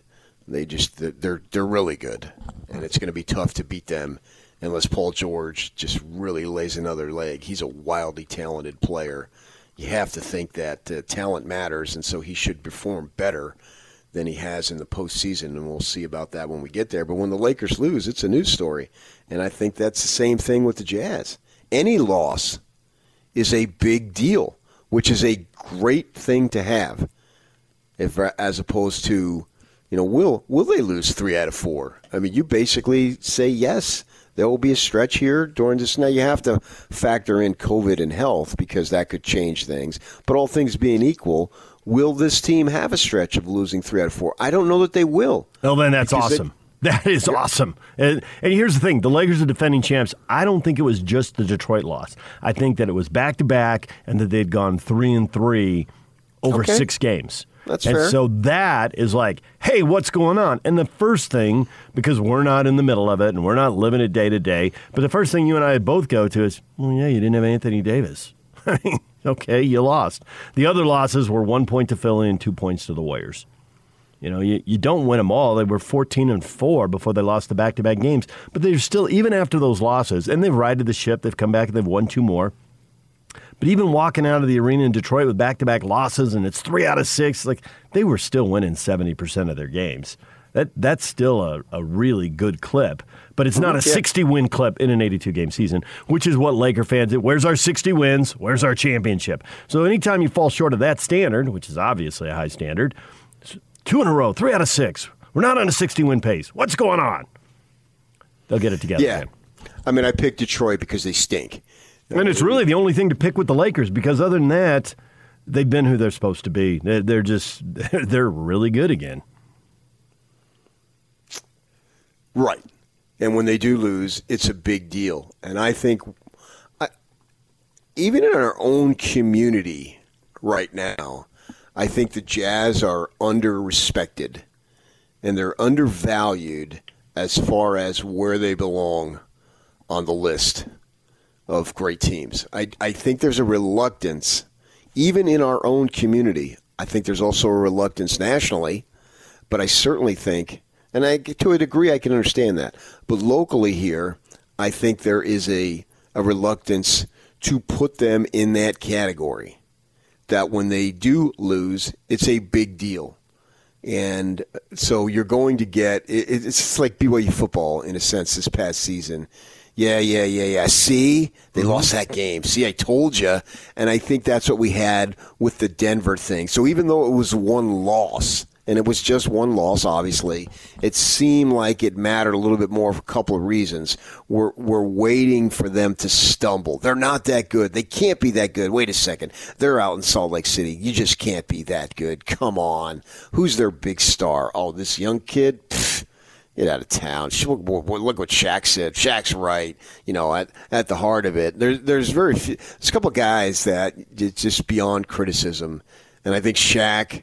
Uh, people are quick to defend him. LeBron, no matter what LeBron does, LeBron has has become the this the crusader of the world basically. And there's a large segment of this population that will not criticize him under any circumstance. He is a hero on and off the floor. As i say he's a crusader and he's beyond reproach for a lot of folks. And whether you disagree with it that's not the point. The point is that's the truth. I'm when i say disagree i'm talking about any political stance or whatever. I'm not talking about his stances. I'm talking about his stature and I think he's that point. And I think to a degree, Shaq has that too. He's known more as a goofball, but obviously when he was critical of Mitchell, he wasn't in goofball mode. He was dead serious. And I think there's a lot of people who are going to support Shaq because of who he is and what he has done. And yeah, he is a big goofball. We know that, but he was being serious. So they're looking at it, and so, ah, see, Shaq was right. Look at him. Uh, That big game that they had finally played a big game, and they got blown. Yeah, they can beat the Mavericks. Well, everybody and their dogs beating the Mavericks these days, so that doesn't really count. Sure, they're good enough to beat those teams, but are they really that good? So I think that was sort of a double whammy on Sunday in a national respect. And so it was important that they came right back out and got the win. And going forward, these teams, uh, I know they play Atlanta, who they play on Saturday. I don't remember. Uh, I don't think they play Saturday. Sure, they do. Charlotte Or- or- Friday and or Thursday, Indiana Thursday, Sun- Friday. Yeah, Thursday, Friday, Sunday. Thursday, Friday, Sunday. Yeah. Okay, so it's Atlanta, Charlotte, Indiana. Well, they better win all three because they're constantly fighting. As far as when I say win all three, if you want that respect to continue to grow and piggyback off of uh, each other's wins and all that stuff, it seems like they they've got to because if they have one slip up, aha, see, I Yeah. told you, just like BYU football had this past season. And I think the other thing is that the Clippers and Lakers, one of them may slip up, but I don't think both of them are going to. And if you're not in the top spot, it's all the easier to dismiss you. And you can be dismissed if you're number one, but if you slip to number three, it's just even easier. By a half game? Yeah, it's like you can win. It's like because it's for the same reason. I get why you say that because it sounds ridiculous when you say it, but because team because people are looking for a reason. It's like you lost. You're not the best team. You don't even have the best record now, and you know when you get to the playoffs because people are looking for a reason to dismiss. Okay, why is that though? That why are they looking for a reason to dismiss this ball club? I mean, I just gave my reasons. Two reasons, I think. One, it's always um, two. Yes, there's probably three, but two came to mind right away. You can add a third when I give my try, two. Try and get a third in there, okay? Okay.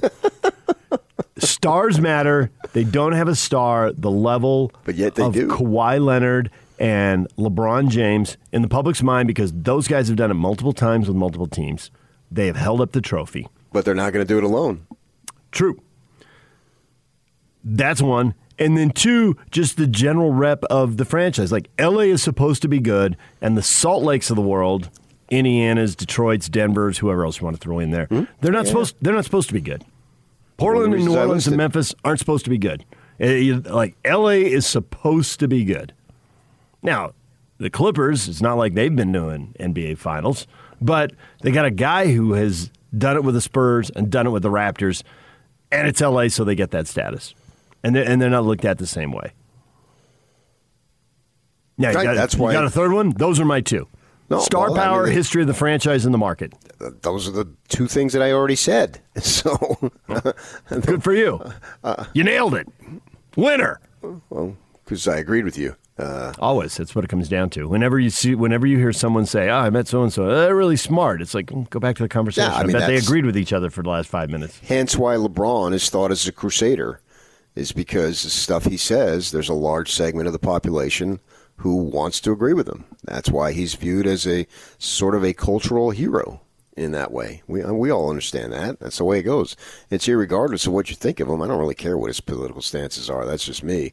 But uh, that's why he, he can do no wrong in this country right now. And when he speaks, man, it's like practically coming down from, from the mountaintop. Uh, and the Jazz don't have that. Uh, they don't have that rep. That's why I think it's important. The perception is that they needed to restore order. Whether you think they did or not doesn't really matter. The perception is that they needed to because they did lose. And as far as national acclaim, and the great thing about it is you don't really need the national acclaim. Uh, it's just a talking point for ding dongs like me during the season to try to figure out. This isn't like college football in that BYU basically had to be voted in to some prestigious bowl game.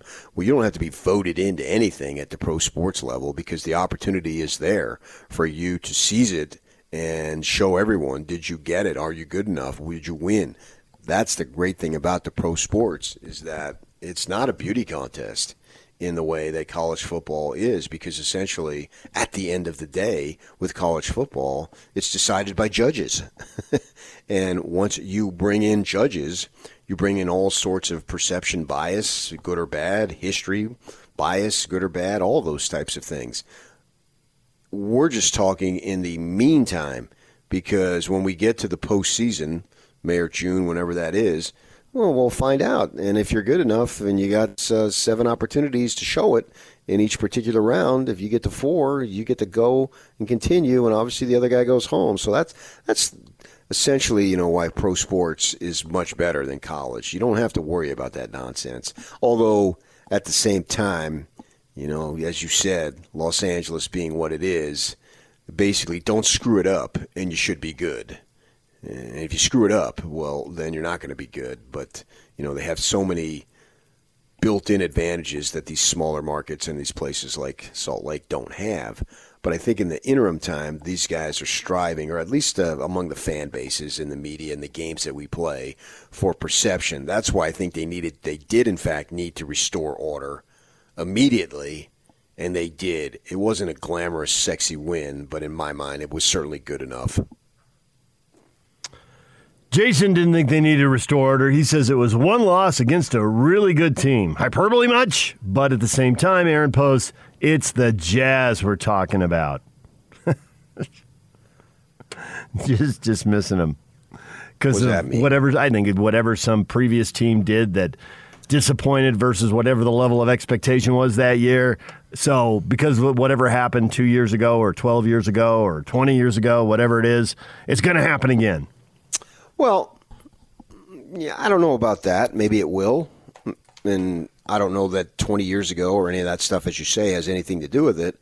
But yeah, I think the Jazz are in a position that you can't just say, oh, well, we're a small market out here in the middle of the crossroads of the West where nobody comes except some truckers on I 80.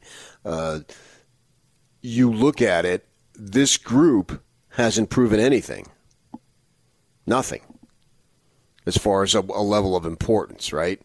And we talked about Matt, Matt Harpring yesterday. I thought Matt made a couple of great points. Uh, one, when he criticized Shaq, I was like, oh, wait a second, Shaq. You weren't winning anything when you were 24 years old. Right. And that was quite the talking point when he was 24. Oh, yeah, he's Yeah, bigger and stronger, but didn't shoot free throws. And what's he done in the Yeah. playoffs? Which is the same thing Jordan heard when he was 24. Right. And I think that, uh, so he's quick to criticize, obviously, Donovan Mitchell at 24 years of age. And Shaq was not, he, I think he was 27. Mhm. Maybe even, I think he was, yeah, I think he was 27. I think he was when they 27. I think he and Jordan both were, yeah. Right. And so, you know, that's not that far away in real life, but in basketball, three years, that's a long time. Uh, and, you know, that's what obviously Mitchell has to go. He still has three years to go before he gets there. So, wow, just think, think about that. When At that point, when he's a seven year veteran, geez, that, that seems almost unfathomable that there's going to be a time that Donovan Mitchell is going to be a seven year veteran. He's like our kid.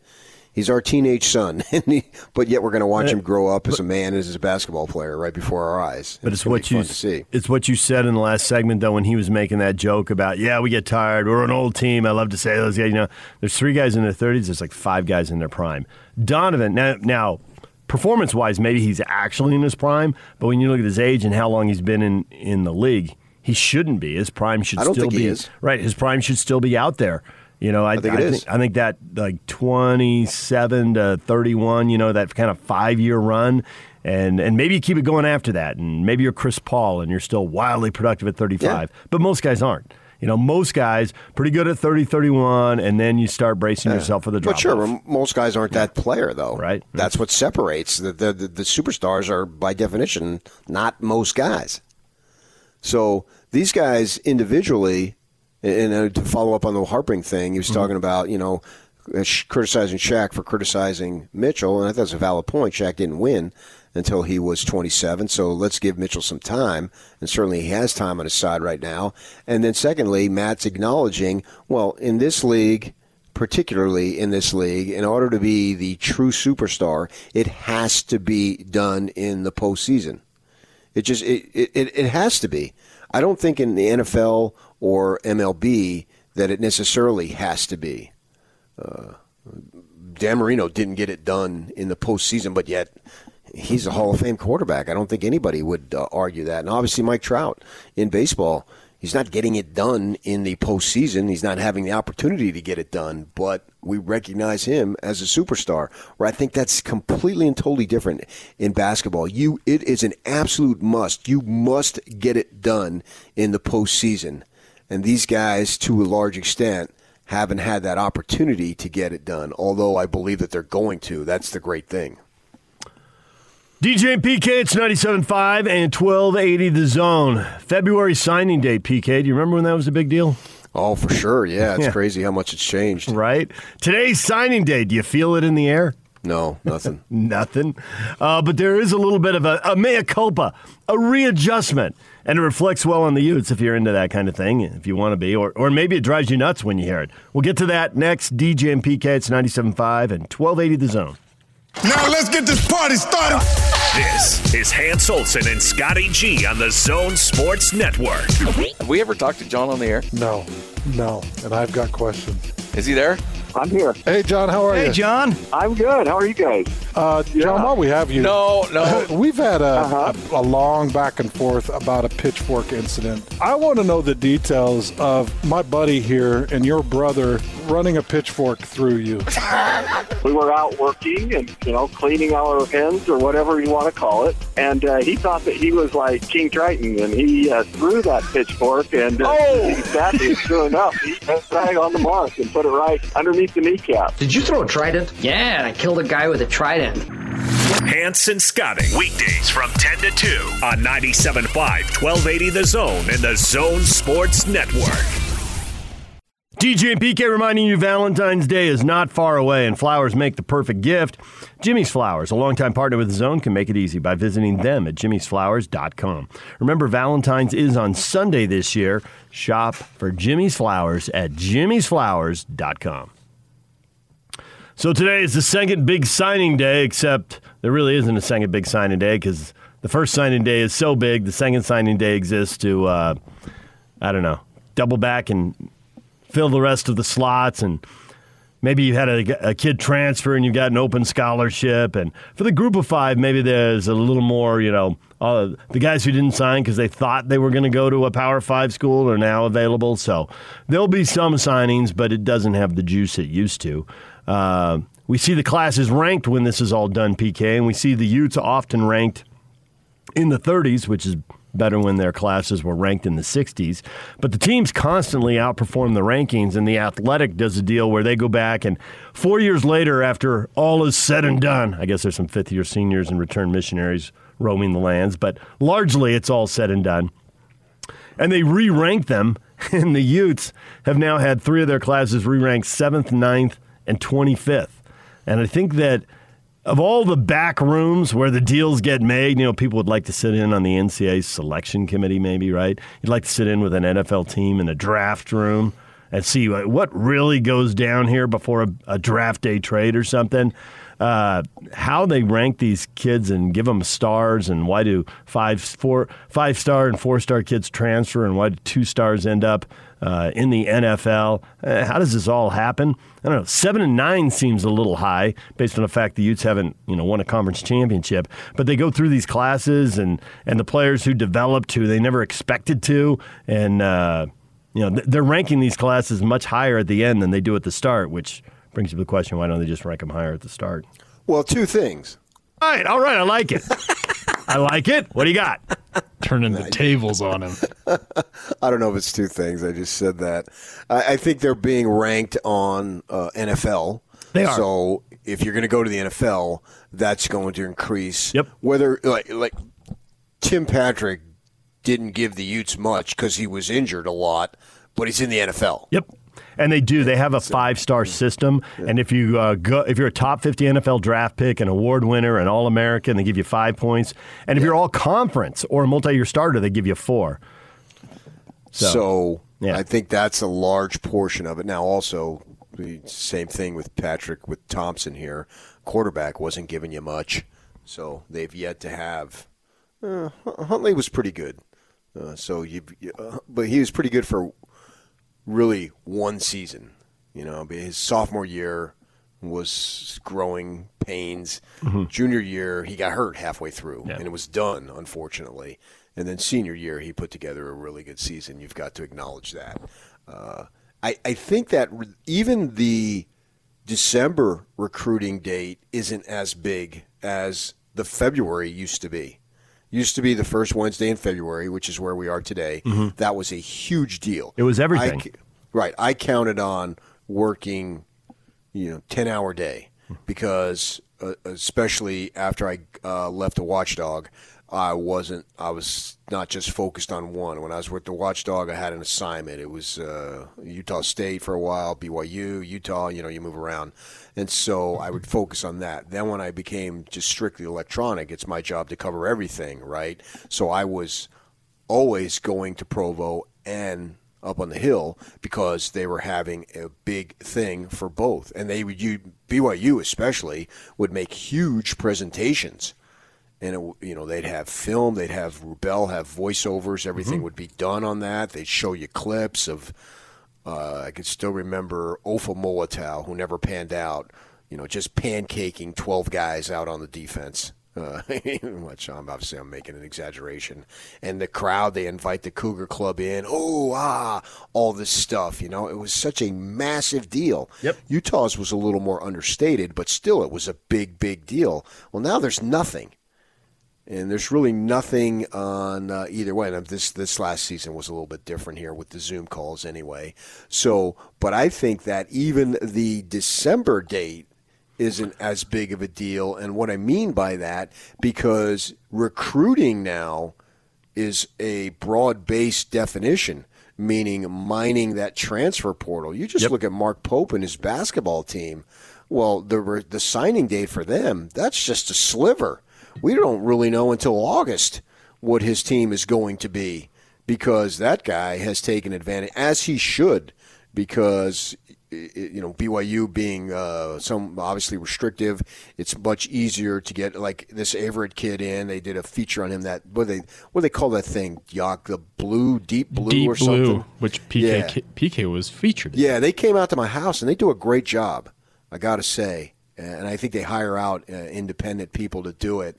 And they came out, and you know, I've been I've done a lot of television over the years and that type of thing. And you and I, DJ, did that Sports Century thing Mhm. with Karl Malone, Yep. where we went uh, To a hotel. Old Mill. At least I did, and and sat in there. Well, that Deep Blue was just as professional uh, coming in. They, and they actually came into my home and had all that stuff. Well, uh, the point I'm making is I watched that thing and somebody put it on Twitter and I saw it.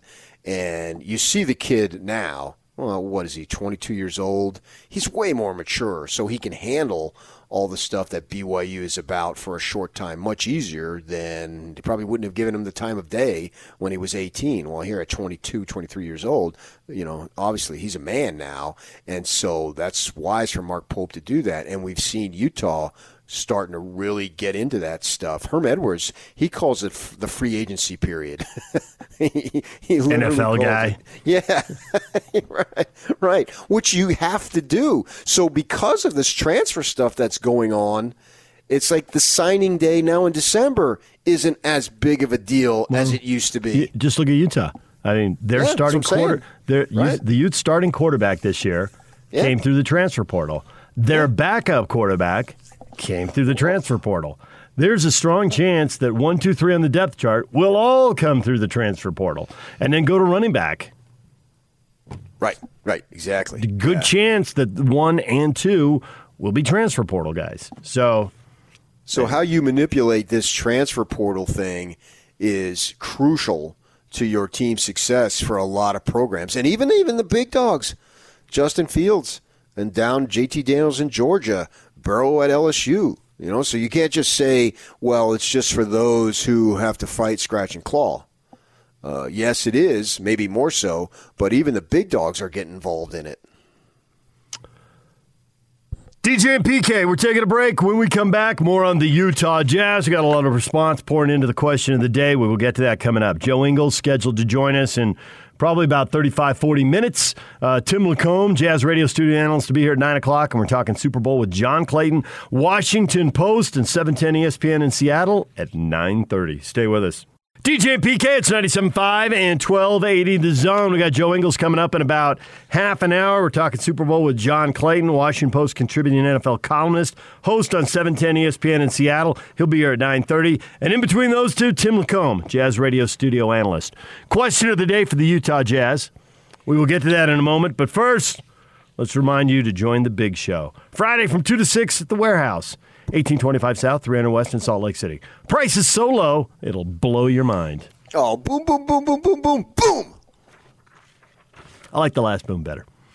Got to build up to it. What is your confidence level that the Jazz have restored order? That is the question of the morning. And Marco never wavered. He says they just need to continue to beat the teams they're supposed to beat and split with those that are favorites against you. That's a good plan. I want more than a split. I want two thirds. Ooh, getting greedy. I am. Hey, why not? This is the year, right? we don't Well- we don't know that next year's roster will be as good as or better than No, this year. Maybe No, maybe when it gets there, it will. But there's enough older guys and expiring contracts. There's no Yeah. guarantees. Absolutely. I agree with you 100%. I believe in this team. I believe in this team's ability to play great basketball. And that's why I thought last night's game was important. And it was a funky game. You know, you get a 20 point, 28 point lead, and then you naturally have some letdown. And then I like to see that Bogdanovich hit the big threes because he has been somewhat inconsistent, especially relative to the other guys on the team. So I don't think he necessarily needs a boost in confidence because he's been doing it for a good long while. But it was still nice to have him do what he does and not have any hesitation. The thing that I love, so obviously you love the shots went in. Ultimately, that's what has to happen. But I want, I'm a big body language dude to see how you're reacting and all that. And are you hesitating because that's going to reflect a little dent in your confidence? But no, you get the ball. This is what we brought you in here to do. So go ahead and do it, recognizing that, you know, you're not going to have success all the time, but I'm going to have to expect a high level of success. And I like how he gets the ball, boom, puts it up there. And yes, it does go in. That bodes well. So I thought it was a, it was a necessary bounce back game because you know, you look at the Lakers, all right, those two studs, it's particularly the one. He's proven. He's got nothing left to prove in this league as far as I'm concerned. He's only adding. It's all icing at this point. He is an all timer, roar into the Hall of Fame with all your titles and all that stuff, and well deserved. And Anthony Davis as a second fiddle, well, yeah, if LeBron is your first guy, Anthony Davis is plenty good enough. It remains to be seen that Anthony Davis can be the top guy maybe he can. But certainly as a second dude, I would take him every single time if my top guy is there. So they don't really have to prove it. And I think as you bring out with Kawhi Leonard, yeah, you're right. Paul George needs to prove it a little bit more, certainly. But Kawhi doesn't. And with the Jazz, they've really got a bunch of guys that you can argue every single one of them has to prove it. And so I think it's important to avoid any form of slump. And if you lose a game, and that's a great thing about it, is this team's really good. So it's somewhat of a mini slump if you lose a game, and especially getting blown out in Denver, which is essentially what happened. And Jokic going for 47. That's not good. That reflects negatively. So that's why I thought they needed that bounce back game last night. Just for you, I asked Bogey about the shooting because obviously he'd been shooting a much lower percentage than he shot a year ago, and that we all what we all expected to see from him. And over the last three games, he shot the ball pretty well. He was four of eight from three last night, and he hit Yeah. two that really mattered when the 28 point lead went down to four.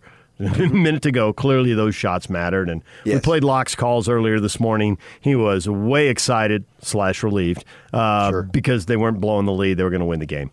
And I asked Bogey about it, and, and you know I wondered if he's going to say something about the way he felt and the the you know the wrist and if he was healthy or whatever. And, and he went straight to confidence.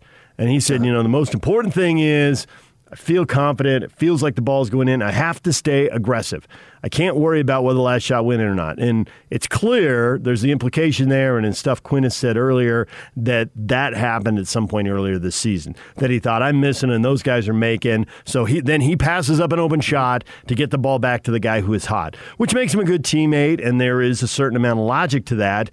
But big picture, I think Quin and his staff are saying when you're open, it's only a 24 second clock you got to shoot it. It's you know we got to assume it's going to go in. If it doesn't, it doesn't. But you have to pull the trigger when you're wide open. You got to let that thing fly. And he- Absolutely. And he, did it. And he could have, with a minute to go, it's two on two. He could have said, "Hey, I'm going to hold up. We're going to let three other guys get down here. We're going to run another ten seconds off the clock." And there's a certain logic to that. But they want him to let it fly. He let a three pointer go two on two, and he made it. So all was well. Yeah, well, this is a team that I don't think we have to worry about selfishness. Right. I haven't seen it. No. I don't want to sound like a complete and total. It's it's a homer, but I bigger problem To, is overpassing. I think overpassing is a much bigger problem than it's more likely to be a problem than selfishness. They're gonna. I have to say what I see, and I don't see a form of selfishness. So Bogdanovich, if you're open, feet set, yes, and I want, and it's like before the shot, the actual shot is taken. I love to look at that stuff because I think that in a sense you can look into the window of I don't want to get too dramatic here, but you know their heart because their heart is going to tell you if you got heart, that means you got confidence, right? Whoever has heart, you, it, I believe they go hand in hand. And so if you have any form of doubt, well then you're beaten. It's going to be hard to overcome if you, the individual, has a form of doubt. Believe me, every single at bat when I got in the batter's box in high school, I had doubt. oh my gosh, everyone's looking at me. Please don't strike out. but see, I bet, and just knowing you, see, I think you always had heart. You always gave effort. You always wanted it, but you did have doubt. And to me, you're right. Sometimes those things go hand in hand, but they don't always. I think there are people who have heart and they want it, but on some level, they just aren't sure they're good enough in the moment that's coming. Okay, yeah, but I, we're talking about professionals. Yeah. They shouldn't be there. We're not talking about guy high school guys like you. Okay, but I don't know. Okay, but let's go Paul George. I, I think I think Paul George plays hard, but I do see that doubt in his game. But I don't ever think that he's, you know, lacks lackadaisical, given less than hundred percent. I don't I don't maybe I should watch closer, but I don't view him as that kind of guy. But I do think he gets a miss in a big moment and there's uh oh. And he feels the pressure and he knows he should come through. And he wants to. I think he's a good teammate and all that. But in the biggest moment he he doesn't come through. He misses shots. He has two for or three for you know, fourteen or sixteen games or whatever. Um but That's they do lacking confidence. Eh, eh, Oh, absolutely. Totally on the confidence. All right, DJ and PK, 97.5 at 1280 The Zone. Uh, Joe's coming up in about 20 minutes. Stay with us. Now let's get this party started. This is Hans Olsen and Scotty G on the Zone Sports Network. Have we ever talked to John on the air? No, no. And I've got questions. Is he there? I'm here. Hey, John, how are you? Hey, John. I'm good. How are you guys? Uh, John, while we have you, No, no. we've had a, a, a long back and forth about a pitchfork incident. I want to know the details of my buddy here and your brother running a pitchfork through you. We were out working and, you know, cleaning our hens or whatever you want to call it. And uh, he thought that he was like King Triton and he uh, threw that pitchfork and uh, exactly, sure enough, he went right on the mark and put it right underneath the kneecap. Did you throw a trident? Yeah, I killed a guy with a trident. Hanson Scotting, weekdays from 10 to 2 on 97.5, 1280 The Zone and the Zone Sports Network. The best blanket ever is also the best gift for Valentine's Day. Get 30% off right now on any regularly priced blankets with the code word WELCOME30. Code word WELCOME30 at minkycouture.com. Take care of that Valentine's gift today by visiting a location near you in Ogden, Layton, Draper, Orem, Sugar House, or St. George. That's Minky Couture and Valentine's Day. Check them out at minkycouture.com. All right, PK, we got more. Uh, we got more reaction uh, coming in here to the. Uh, what's your confidence level? The Jazz have restored order after the loss to Denver. Uh, Scott says his confidence is high. Good. Leroy says, ask me after they play three games against the LA teams later this month. And they do have one coming up with the Clippers and two with the Lakers in February. Looking forward to those games. Well, I hope there's uh, eight with both of those teams. Has the Jazz facing one of them in the second round, winning and getting to the conference final against the other one. Yes, it does. Yeah, an eight because you're thinking sweep, sweep. Well, minimum eight. I'll say minimum eight. Yeah, I don't. I don't. No, don't think they're going to sweep both of those. If they win eight, no against those guys. Oh my That'd gosh, be awesome. Well, when this when Stockton Malone swept the Lakers, nobody could believe. I couldn't believe it. I thought it was going to be a long series. They sweep both those teams. They Yeah. are It just legitimately. Yeah, I'm talking about it happens. Eight no against that. Yeah, that I know, Would, I know. That wouldn't happen. be shock It of all would be. shocks. There's just no way. Not not happening by any stretch. So, but if they, I t- take it right now. You tell me they play the both the Clippers and Lakers in the postseason. 100% of the time, every time. I'm taking I sign that. up for that because that means you beat one of them. Yep, absolutely. At least one. It leaves the door open for beating the other one. Correct. Mark says they have to stop giving up big leads. Now they're letting a bad team back into the game that should be over. An average team at best. Who's an average team at best? That was Mark. Jazz? That was Mark posting that during the during the Jazz during the Jazz Pistons game. Though the Jazz are an average team at best? That's what he's saying. Yes. No, no, it's not true. Agreed. I, I can't. They've got they a certainly winning- let the other team back in, no doubt about it. They got a winning record against teams with winning records. And I know that stat's a little squishy because, you know, teams win and lose and drop above and drop below and then rise above the, the 500 line. But Uh, Locke was tweeting out a stat that they're like seven and four against teams with winning records. That's an excellent record. If you're doing that well against the top half of the league, you're very good. That's not fattening up on the bad teams. That's that's winning. Like you, you wanted two out of three. They're almost there. Winning two out of three against teams with winning records. And I already know that. I don't. I don't need stats to back up what I already know. I just that you clutter my mind with that stuff. Yep. Well, other people need them, so endure it. I don't. Th- I don't think they do. I think you can. See Oh, see they it. do. I think stats guys need it. Well, you're think the one average- saying that people The average this- fan, we don't. The average fan don't care about stats. But you just They- said they- earlier they- that people in this market are underplaying how good the Jazz are. Off the eyeball test, they're underplaying, and it's part of it's probably psychological. It's like they were disappointed because. You know, uh, the Lakers beat the Jazz three times in four years during the Boozer Sure. era, and you know, so and the All Jazz history. lost to Jordan and the Bulls with Stockton and All Malone. history. Yeah, yeah. But I don't think if you're if you're doubting it, stats aren't going to convince you. So that, that's where the stats guys don't understand that. They think that the stats provide the bottom line, un, inarguable answer, and I because they're they're into stats. You certainly And can. So that's move, why they build it. You certainly can move the numbers around at times to make them show what you want. I see what I see. That's what, and, and and invariably, the numbers then back me up because I saw what I saw, and I know what I know. And this team is capable of winning two thirds of its games against anybody. And I'm not, I'm talking regular season, a playoff situation where you're honed in on a seven game series. Get to that when we get to that. But I'm not expecting, to me, just going 500 against playoff teams this year overall, not good enough. That's underachieving relative to its talent because I believe the ball club has enough talent to have two thirds success, uh, uh, assuming there's not COVID and injury. When and if we get there there, we'll, we'll worry about that then. Yeah. Uh, and that's uh, where you hope that you're getting a slumping Dallas team when you've got two of your top nine guys out and your number one guy offensively is out. Well, the schedule played out well for them because they got Dallas probably during its worst stretch of the season, and they were able to beat them easily. Great. That worked very, very well. Over the course of the season, probably not as much. And maybe, if, you know, who knows? If the schedule had set up Clippers and Lakers, maybe they lose both of those games. But it worked well to their advantage. But all things being equal, I believe this team has the talent in the regular season to compete and win two thirds of their games against high level competition. When it's one on one in the postseason, I may change my tune. See when we get there. But right now, this is exactly the way I feel because I see it. I see it with my own eyes. What's your confidence level the Jazz have restored order? And Mark tweets at us, they never lost order. And Kenny says, this is the right answer. If not for a scorching night from Denver, the Jazz likely have won 13 straight. Oh yeah, well, if the queen had, she'd be king. I mean, come on.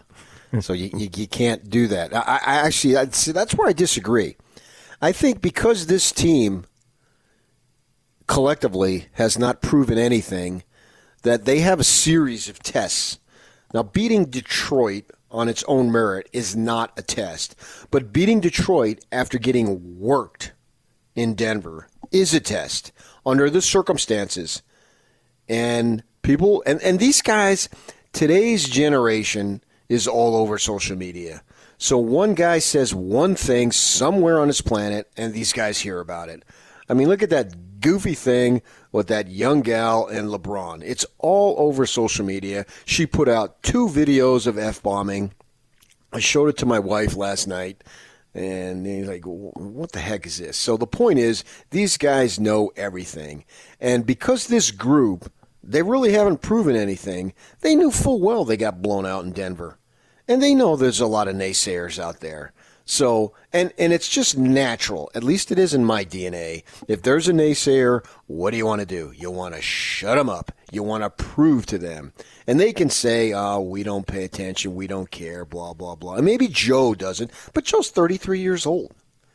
And so he's a family guy. He's he, Joe might as well be 55 for the way he's living his life. You know what I mean? I He's do. got I- three kids. He goes home. He does the things that middle-aged dudes do.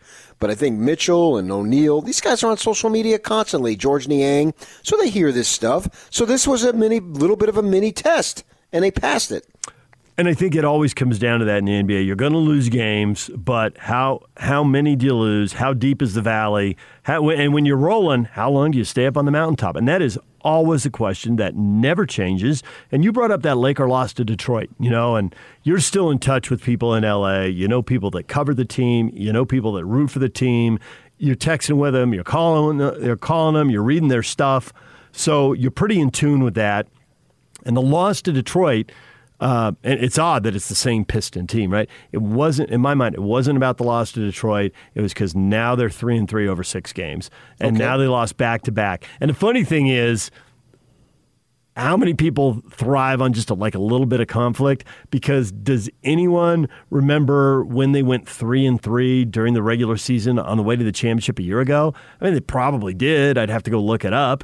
You know, it's even though it happened, it's not that big a deal. But things have been so good for so long in Lakerland that that, as minor as it was, that was a crisis. And lost back-to-back games in three out of six. Sure. Yeah, we're, we're playing like a 500 team. What is it? Well, okay, Anthony Uh-huh. Davis just missed the last game, but I'd have to go and look and see how many he missed in the previous five. I know he missed the Detroit game. You know, so and and that's uh, with the Jazz because you don't have as much postseason success. I mean, the Lakers just won the championship, and the Jazz went out in the first round. So every little thing actually matters. And you're right, the social media thing is there, and they do know what people see, and they are checking their mention, or they know what people are saying, and they're checking their mentions. But it is important that okay, you lost a game. And they shot the lights out, and maybe you didn't compete as hard as you should have for the first 24 minutes, but you can't let it become you know, two in a row and three out of six.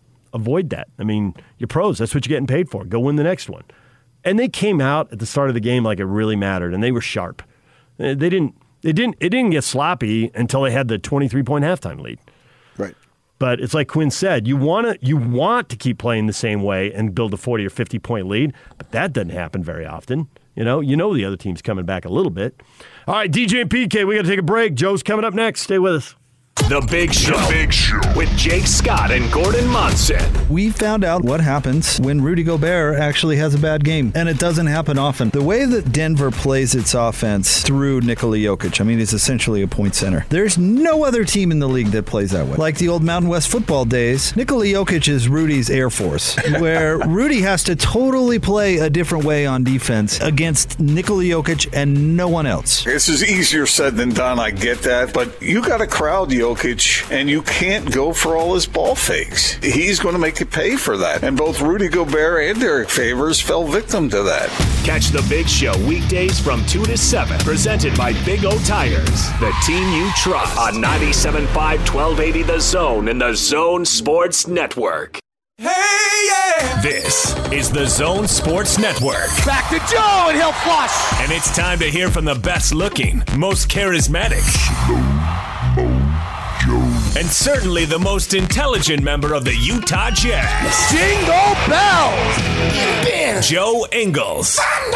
Gives it back to Joe. To the cop, slams it in. And yes, for the record, Joe wrote this introduction.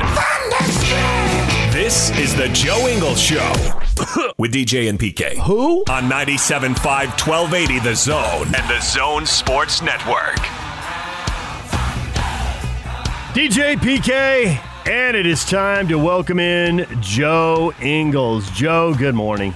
Good morning. It should be welcome Joe and his friends and his little friends, DJ and PK. Your Shorter. assistants.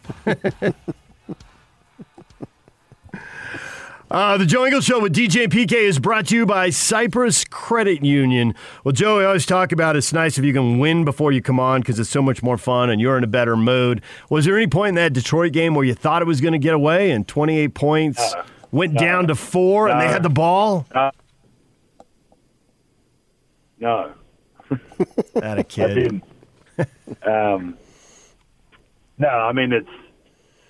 I've said it a million times, and, and it probably it, probably is is more this year than, than any other previous years. I, I mean, we're playing we're playing against NBA teams. There's, there's really good players on every team, um, and even more this year. I mean, we've obviously got probably more of a target on our back with our record and the way we've been playing and the streak we had and all that. Obviously, teams know the level that, that we're playing at, and, and and teams and players and individuals and coaches are ready for us. So, um, I mean, as you guys know, no lead in the NBA is really that safe um, until kind of the end of the game. But um, yeah, I mean, it's well, we we're going to get every team's best shot, and um, it, it's a good thing for our group. We we, we kind of learn. I don't think we weren't focused or anything last night in, in patches. I think we, I mean, they got more physical at one point and, and made some shots. We missed some shots in a row and, and they went on a little run. And I mean, a lot of it's um, a game of runs, and we were able to obviously kind of with withheld that, and we we were lucky that we played well early on as well to get that lead. But um, yeah, another another good win against a, a good kind of competitive team. I think that's a real important point. You know, you have the best record in the league today. You didn't have it yesterday, but you had it a couple days before that. But the point being, you are one of the better teams in the league, and guys in the league know who those teams are. So, what does this team need to do to make sure that it's matching the intensity? Because you are going to get everybody's best shot now.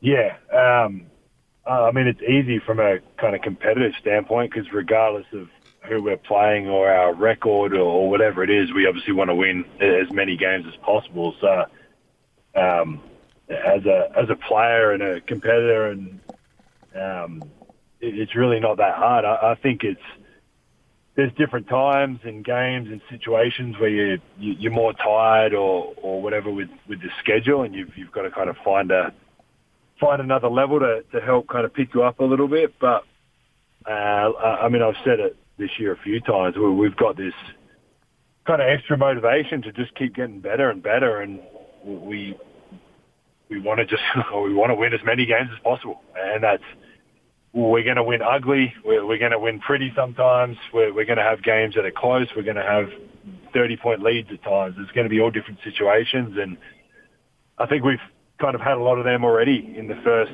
20 odd games, and, and we've been able to handle the majority of them, apart from a couple kind of early on. So, um, yeah, just staying kind of that, that competitive, keep getting better uh, mindset. And like I said, we'll, we'll, we'll just keep finding different ways to win. Different guys are going to step up, different guys are going to play well at different times. And um, we, we've just got to be ready, like you said. We've got to be ready for everyone's best shot. They're going to be they're going to be ready for us, whether it's they get to play against Rudy or they get to play against Donovan or because of our record or, or whatever it is. Um, yeah, we've got, we've got to be switched on every night. You know, I thought, and, and I know you can be a little self deprecating. You know, you were fortunate you played well early, but I, I, didn't think it was an accident. I thought it, it probably, there's a little urgency after the Denver game, but I thought you guys were really sharp and crisp early on. Guys were cutting hard with a purpose, and nobody was passing up open shots. Guys, if they were open, they were taking it and, and largely making it. How much did you feel a little sense of urgency because of just a single loss in the last 12 games? For sure. No, it was I, I don't think you ever want to like overthink it or, or like one loss doesn't make us a, a bad team or one win doesn't make us a, the the best team ever. Like it's finding that balance of of what what we need to do each day to, to keep getting better and better. And um, I mean, you look at that Denver game, and obviously we didn't play great. More on the defensive end, I think we still had 120 points or something like that. We still we still scored the ball, um, even though we didn't shoot as well as we thought or, or whatever it was. But it was a few things defensively that we, we obviously could have done better, giving up 130, whatever it was, 130 or whatever it was. So um, you, you don't overthink it. We, we, I don't think no one was kind of down in the dumps or, or anything. But, yeah, it just makes you, I mean, it makes you want to play right away. We, we probably could have played – a game right after that Denver game and probably beat anybody. Like you, you just feel that urge to to want to get out there and fix the mistakes you had, and like you, you think of obviously yourself what, what you could have done more. And uh, I think the guys were, were were just excited. Obviously, the it was only one game, but just to, to get back home again, play in front of our, our fans, um, or, or the, the fans that we can have in there, and um, knew it was a, an important game before we, we obviously head, head out today again on another little trip. So you talk about playing right away. You look at February, there's 28 days. You got 14 games. There's nothing you can do about it because you're going to have to play those games either way. But what do you think about that as far as this many games in such a short duration? I know you have to embrace it, but you feel like you're physically prepared for it?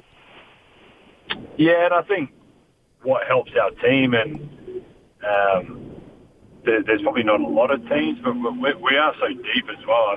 We've seen obviously different nights that different guys have been out for, for whatever reasons, and, and Miye's come in, uh, Juwan's come in. We, we've had different guys um, have to come in and kind of play play different roles. I've gone and started and played more minutes or whatever the situation is. So um, I think, I mean, I don't want to look into the future too far, but I'm sure at some point in those games, guys' minutes or fouls or, or, or fatigue, like whatever it is, depending on the situation, there's, there's, we've got the luxury to be able to throw 12 guys, however many guys coach needs to throw out there to give give more rest or, or depending on the situation. So we're, we're pretty lucky with that. Um, and like you said, I mean, obviously we don't get a choice. You, you get the schedule you're given, and you, you figure it out around that. And we're uh, on the other side of that too. We're also really lucky that we've got.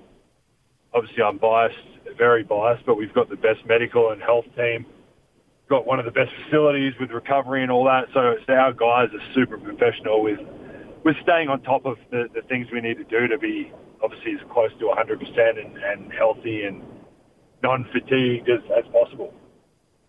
Joe Ingles joining us on the Joe Ingles Show. His little assistant's happy to be able to pop in just for a minute while Joe's greatness is on display.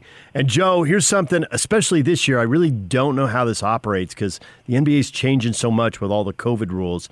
So you go on the yeah. road here and you're going to play Atlanta. Now, you'd seen Detroit before, so at least you had a previous game of experience against them. But you haven't seen Atlanta.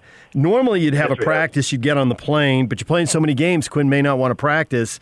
And then normally you'd have a shoot around, but I know with the testing and early in the morning, that gets hard to do. So, what is the prep? How do you know, hey, these are their guys, these are a couple of their favorite sets and what they like to do? These guys have these tendencies. Where do you get all that info? Because I can't imagine Quin's letting you fly blind, but I can't imagine you're prepping like you normally do either. Uh, first thing is, you're incorrect. We have played Atlanta already. Um, but we haven't played Charlotte and, and, whatever. But that was what I meant. Um, Bigger picture, Joe. Sorry, I screwed up your show. um, and the other thing that you said, which is is correct, is Quin will not let us go in underprepared. right. So, um, yeah, I mean, it, it, it's a it's a fine balance of kind of figuring it out. And Quin's told us kind of from the start of the year and different times throughout the year that, that, that he'll pick and choose when we when we or when he thinks it's necessary to have a shoot around or, or not, obviously. Um, like you said, I mean, today we fly at 11 or something like that. We've got a test. Like I, I went in and tested at 7:30 this morning to then be able to take Miller to school and then get home for a little bit before obviously taking off again. So it's it, it's different routines. Um, like you said, same on the road. Like we have to test and get our results back before we can leave our rooms. So we have to walk down to like a, a ballroom or whatever, do our test, go back to our room until we get our results back, and then we can go to shoot around. So, like you said, it's like if we have a 10 o'clock shoot around, it takes a couple of hours to do our test. They've got to go to an off-site, um, usually to the other team's facility or whatever, to run the test, which depending on where you are in the city, it could take hours, like if you're in a bigger city. So, um, yeah, I mean it, it's hard. I, I think again we've we we do have a veteran and and professional team that um, knows teams, knows players. We get a lot of stuff through um, like Zoom or email or whatever. Like our, they'll text us slides of players or, or teams. Um, a part of it is also obviously us just knowing the teams and players as well. I think we you've been a lot of our guys, main guys. Um, I mean, even the, the younger guys have been in a couple of years now, so so you do know guys' tendencies a little bit more. And um, the one thing I guess we can do all the time is we can we can watch film kind of anywhere really. Um, we can watch it via Zoom if we have to.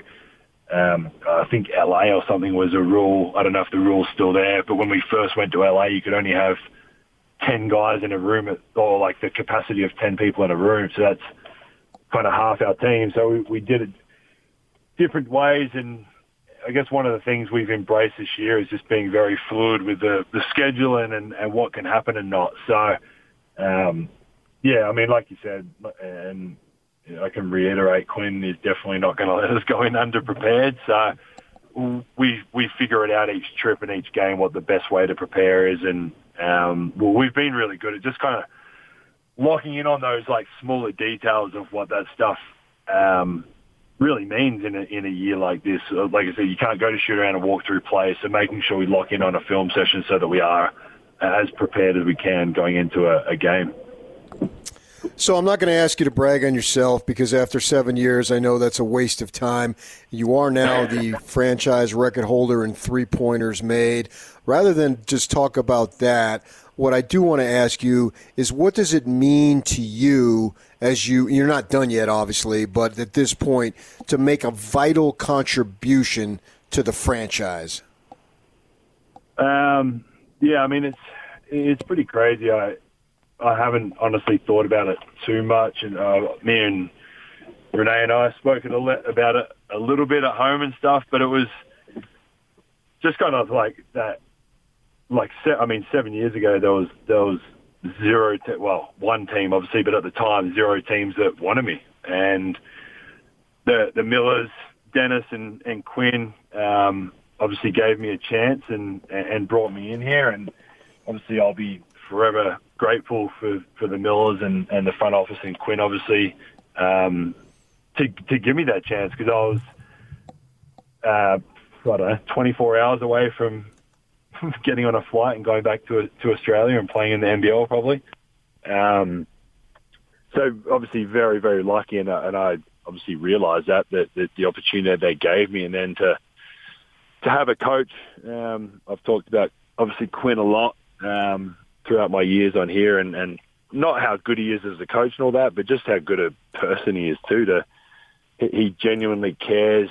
Obviously, not just about me, about every player that's been here in some capacity for however long they've been here. He's taken the time to get to know him and, and puts in that effort, and it, and it makes you want to do everything you can to play for the guy. And he cares about us, like he asks about Renee and the kids more than he asks about how I'm feeling. So to have a coach that that's like that, and then with all that, it, it obviously makes you want to repay him and the franchise. And and for me, it was uh, I've said it before. I was on that non-guaranteed, and I was was not going to let that kind of slip up and, and let that go. And I was obviously lucky to make the team, and then sign a two-year deal. And um, I guess again, kind of lucky through a little bit of luck with with injuries and stuff.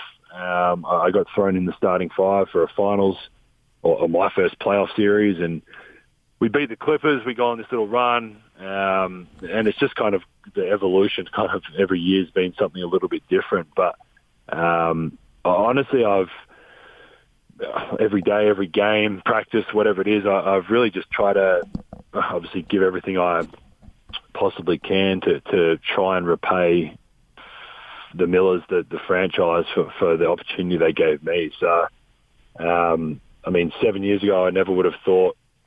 I mean, I never thought I would have been here still, to be honest with you. Um, but to, to to then break a record, and then obviously for it to be a record held by a guy that was here for so long, and is is the Utah Jazz when you you think of the franchise. So, um, yeah, pretty special. I, I like I said, I haven't overthought about it. this. Is probably the most I've talked about it since it happened. Um, probably in the the future years coming up, I'll, I'll think about it more. But I mean, at the end of the day, let's be honest. Donovan's going to steal it off me, and I- I've already said as soon as as soon as Donovan makes like a bunch of threes in a game, I'm going to blast him in the media and say that he's selfishly just doing it to take my record. So, um, no, it's a, I mean, it is an honour. Like I, I'm slightly proud, um, and like you said, I don't I don't really like talking about myself too much, but it is it is something that's pretty cool that I, I honestly never thought would happen. So yeah, a massive, obviously a massive thanks to to the Millers again, and, and Dennis and Quin, and and the fans who were yelling at me to shoot when I was 20 feet open in my first year, and I was scared to shoot. Um, but yeah, we got there. So let's ask you more to let's ask you to brag about yourself on some more since you, since you're already in a role and you're in the groove. But I think this is important. I think this is important, and PK will say this till he's blue in the face. But you have more stature than PK and I combined by a mile and a half, so maybe it'll mean more coming from you. But PK worked with people who've made it very big in the media, and he remembers when they were answering phones, taking in high school scores, like the lowest level entry job, and now they work for ESPN and they're big shots, right? And and the fact that you have to work all the time. You said you were lucky and fortunate, and I don't doubt that you were. But I also think there's a foundation of hard work in there. What do you think you did in Spain or in Israel that caught Quin's eye when he was coaching overseas, or caught the eye of an international scout and mentioned something to Dennis, or that Dennis saw on film, or I don't know, maybe he was over there and saw yourself, that made them want to call you after the Clippers cut you? Because there had to be something like, and you're okay, you're tall and you got a long arm, so you got that. But what do you think you did? Hey, they look for that. If you'd been six one, you might not have gotten the call, you know. True. But you're not, so you got it. But there still had to be something you did that caught their eye or they wouldn't have called you when you were down in the dumps in L.A. and you were waiting on Ronnie to uh, to fly into town. Yeah, I mean, it, um, honestly, I don't know. It'd be a, be a good question to one day. I wouldn't I wouldn't want to know the answer right now while I'm while I'm still playing for him, but um, I mean, it'd be something that I would I'd love to to talk to them about when my career's over. Like, what, what exactly was it? Um, uh, I think a part of it, like when you, uh, I've talked about this with you guys before, like every team, I mean, you've got your couple superstars, and, and apart from that, really, it's like finding role players that fit into a specific role for, for that group. And um, I think for me, I think knowing Quin, uh, say know, knew Quin before I came here, but playing against him, he, he, he was in Russia while I was in Barcelona and playing against him, so he would have seen me play a fair bit. And, um, I think that, it, like I, I honestly think they they knew. Uh, I think they saw something there. Like I I I feel like there was. Um, maybe some potential or whatever they saw. Obviously, I was a bit older, but something that, that they thought they could work with that could could keep growing and, and getting better. And I felt like I had that in myself. I just never thought I was in the right situation to to really keep getting better. I was I, I played for massive teams and great teams and won a lot, but I was, I mean, I was barely playing. Like I'm not ashamed to say that. Like I was I was barely playing. I played a role. Uh, I did what I'm similar to what I, I have done here. Like I played a, a smaller role than what I have here, but I played a role in Europe and um, coming here, it was like the same kind of thing. Like I, I had to fit in. I had to find a role. Uh, I think they, they, like I said, they saw something that they could work with. Um, but I think Quin also knew that whatever he was going to ask me to do, I was going to try and do. And for your whatever I was that first year or two, like 12, 13, 14, 15, whatever position spot on the roster you want to say, uh, I think he knew regardless of minutes or whatever, I was going to come to practice and do what I had to do.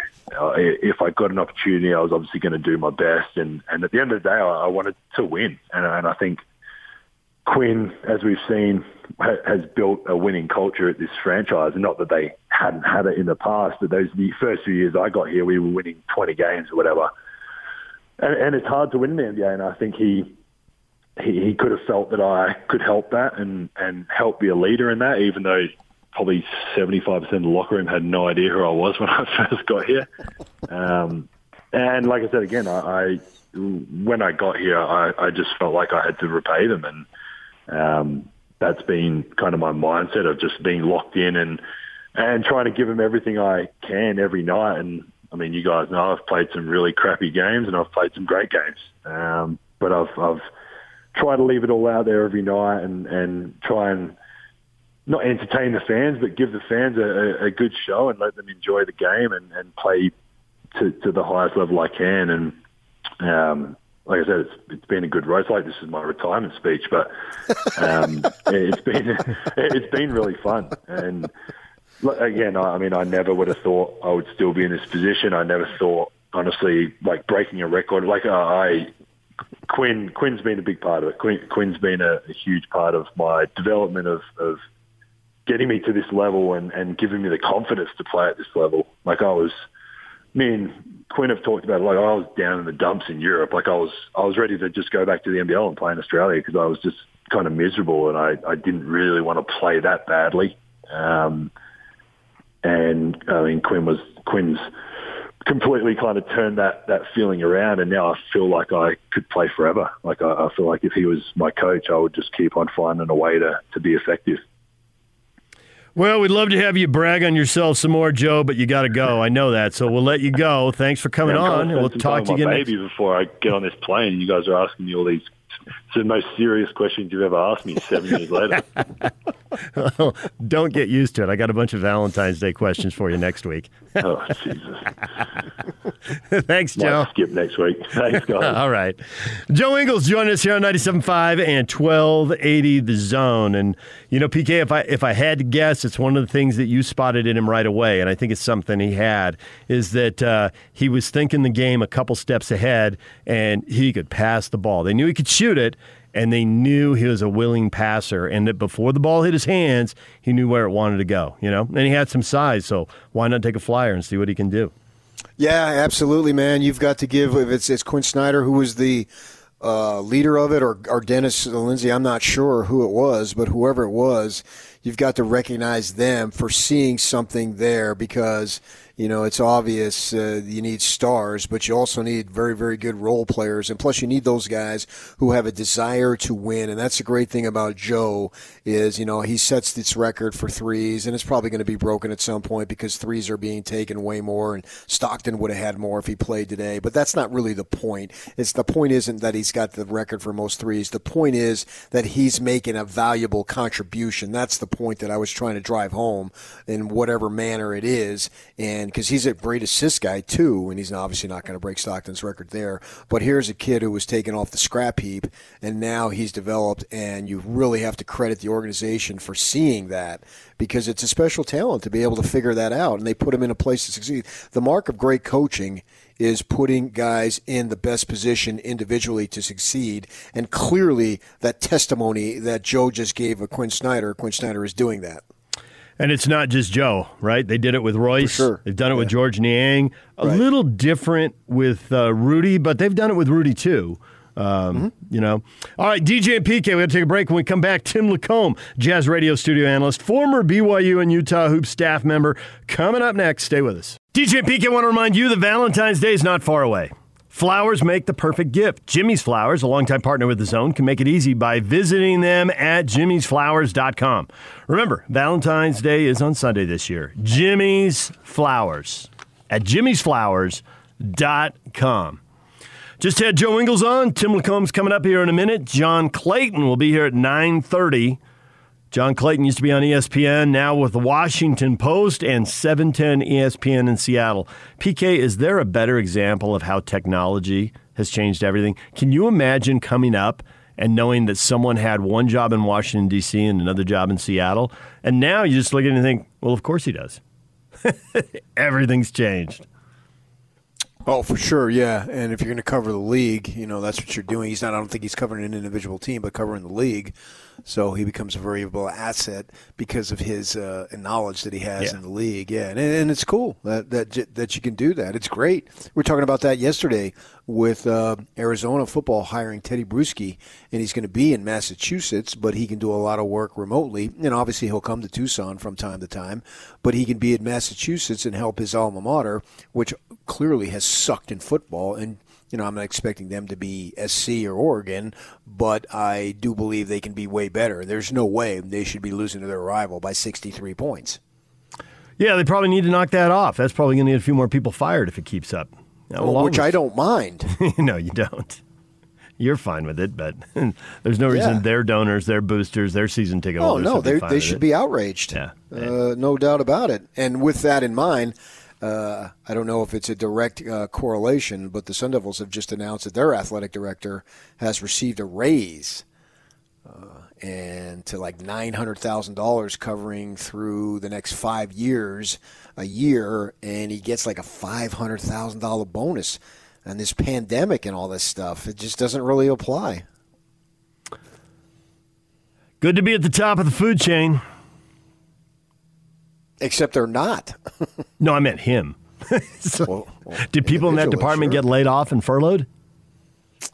I don't know that. I don't know it either. I assume they did because there were such massive losses uh, everywhere when the NCAA basketball tournament didn't happen, and then when the football season got cut in half. Uh, maybe they didn't. Maybe they had some way to get through it without those. Yeah, I'm not sure. I can't answer that question. Uh, but you know, they really haven't done anything startling. Uh, I mean, their their Olympic sports have always been good and all that stuff, as they are in most of the teams in the conference. Uh, you know, obviously men's golf is really good. in know, Phoenix, go figure. Yeah, so uh, we understand those types. and the track, they've had so many Olympians who've done track and field yeah. there. And the women's golf is good too. They just won an NCAA title. I yeah, yeah, it yeah. was recently, and, and, it, and, it, should be. I mean, it's really no big surprise. But it's about football and men's basketball, and the football team has been a little above average. Although he gets a lot of credit for the hire, there's certainly a lot of enthusiasm. You know, there are teams that go eight and five, and the, the vibe around the program is, bleh, you know, just nothing. And whereas the vibe around the ASU program is probably better than the results. You know.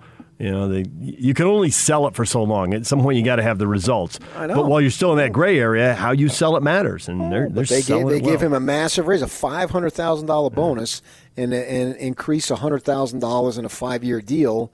And Herm Edwards is zero two against Colorado. Probably got to figure that out. and one and two against uh, UC Los Angeles, and one and two against SC. Ah, well, UCLA's so, down too. I know. Well, Colorado isn't exactly the uh, 92 Chicago Bears. the 92 Bears?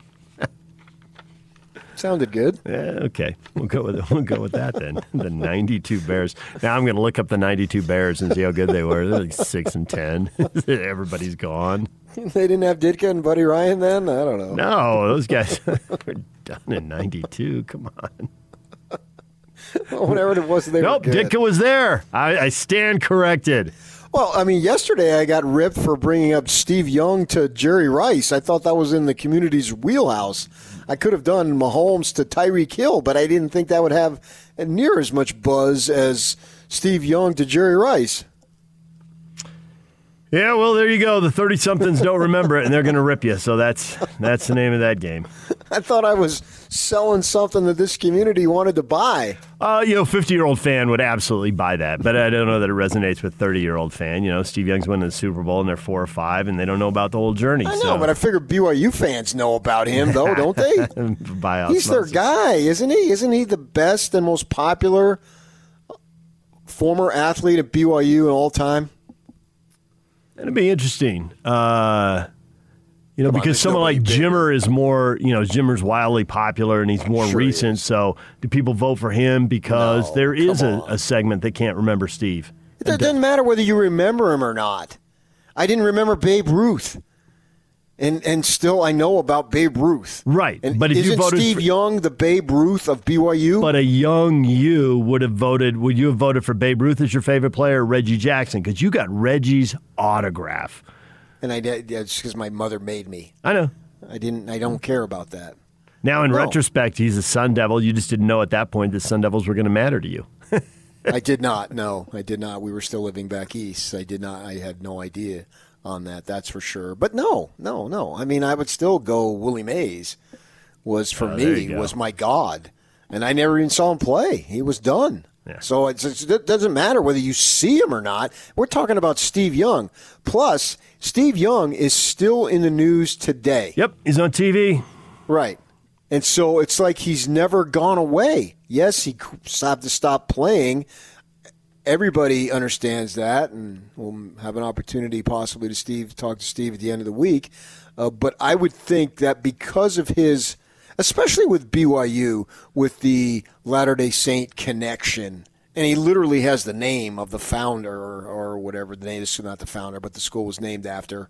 And so, to me, Steve, when you say the name Steve Young, it will always be relevant. He's BYU royalty. There's no doubt about that. I think he's the top. I don't think there's anyone above him. Yeah, not being here, then uh, you know Jim McMahon. Man, there are people who love Jim.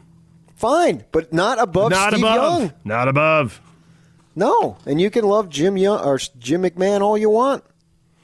And greatness, I never saw him play, but I've talked to so many people who said he was unbelievable, and and to this day believe he was the best BYU quarterback of all time. And I have to take their word for it. And literally never saw him play one play live. Now I've seen that Holiday Bowl five thousand times. But I did not see it, and you know the legend of him kicking the, the uh, special teams off the punt team off the field, and I had no knowledge of that at the time, but now I feel like I was sitting in the box seats on the 50 yard line for all the times I've heard and seen the replays. But I still think Steve Young is the be all end all when it comes to BYU former athletes. I, I, I just, I really don't see how you can argue that. Hey, Yak, well, we've been talking football here. It's it is signing day. It has none of the buzz of signing day, none of the juice, but it is signing day. Has anything happened for the Utes, the Cougars, and the Aggies?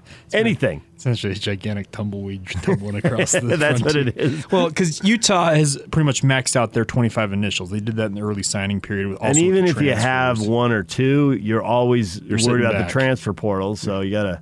And then BYU essentially is they might may, may announce later today the, the return missionaries who are coming into the program, but nothing in terms of high school guys, et cetera, signing. It All right. like. So we'll see if the new staff with the Aggies are going to say anything I later I know, today. I know Weber has announced a couple of things this morning, but that's to be expected. They've kind of been holding back, I'm sure. Any local guys who would resonate, or somebody that getting out of California? Uh, some local, Arizona. some out of the Intermountain West region. Well, and then well. when you get some of our local guys, uh, see in 2023. Well, okay, so actually, I was looking at BYU's incoming return missionaries, just doing some research for the podcast I do. There's a guy that signed in with BYU in 2017, and he's finally enrolled at BYU in 2021. It's about time.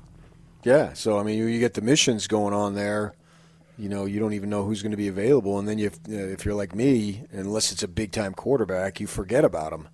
Well, the good news is that whoever that is, and I, I don't uh, seriously off the top of my head, I have no idea who it is. Maybe when I hear it, I'll know, but uh, I may remember the Does name. the name Isaac Matua sound familiar? oh yeah, Kearns High School. Oh, for sure. Watching him play weekly.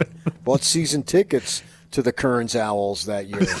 Kearns Owls, the Cougars. I don't think we have any owls. Do we have an owls? That's an animal that should be. I don't uh, think so, but we well, should one have of the one new those. schools should be the owls. That's unused. I mean, Rice has it, but what does that matter? so does Temple. Yep, it's true. I was thinking of Temple. Well, you guys may not have signed anybody, but today we signed the highest rated prospect in our class. I want you to remember the name of a cornerback, Isaiah Johnson, brothers and sisters. Okay, well, we got one that just came across from Weber State that may resonate a little bit. Creighton Cooper, uh, younger brother of Cameron Cooper, who's at Washington State, just signed with the Wildcats out of Lehigh. Okay, there you go. Is All he right. mission- is he a mission kid or no? Uh, Cameron did not go on a mission. I do not know the status for Creighton. And is he a quarterback too? He's a quarterback as well, correct. Three star prospect. Oh, cool. Jay Hill with another score. All right. Well, if anything really interesting happens, well, we'll let you know. And it is pretty early, so uh, it may be more of a, a Hans and Scotty thing by the team people get a, time people get a list. No, together and send actually, I don't. I don't think it is because if you go like the signing day, they start sending stuff out at seven in the morning their local time. Uh, Kyle Whittingham predicted this. Yes, he did. said this uh, two, three years ago that the February signing date will be virtually obsolete, and he said that the very first year at the time that it wasn't obsolete. And he's turned out in just a short span of time to be absolutely 100% correct. It is all about the December signing period. DJ PK and Tim LaComb, Jazz Radio Studio analyst, joining us here real quick here for a couple minutes. Tim, good morning. Good morning, guys. Tim, we want to hit you with the question of the day. What's your confidence level that the Jazz have restored order? You're doing pre, half, and post. So other people can turn off a game in Denver when they get disgusted or a, game versus Detroit because they think it's completely in hand. But your butt's sitting in that studio chair watching every minute of every game. So, what's your confidence level that the Jazz have restored order? Uh, can you just drill down on restore order?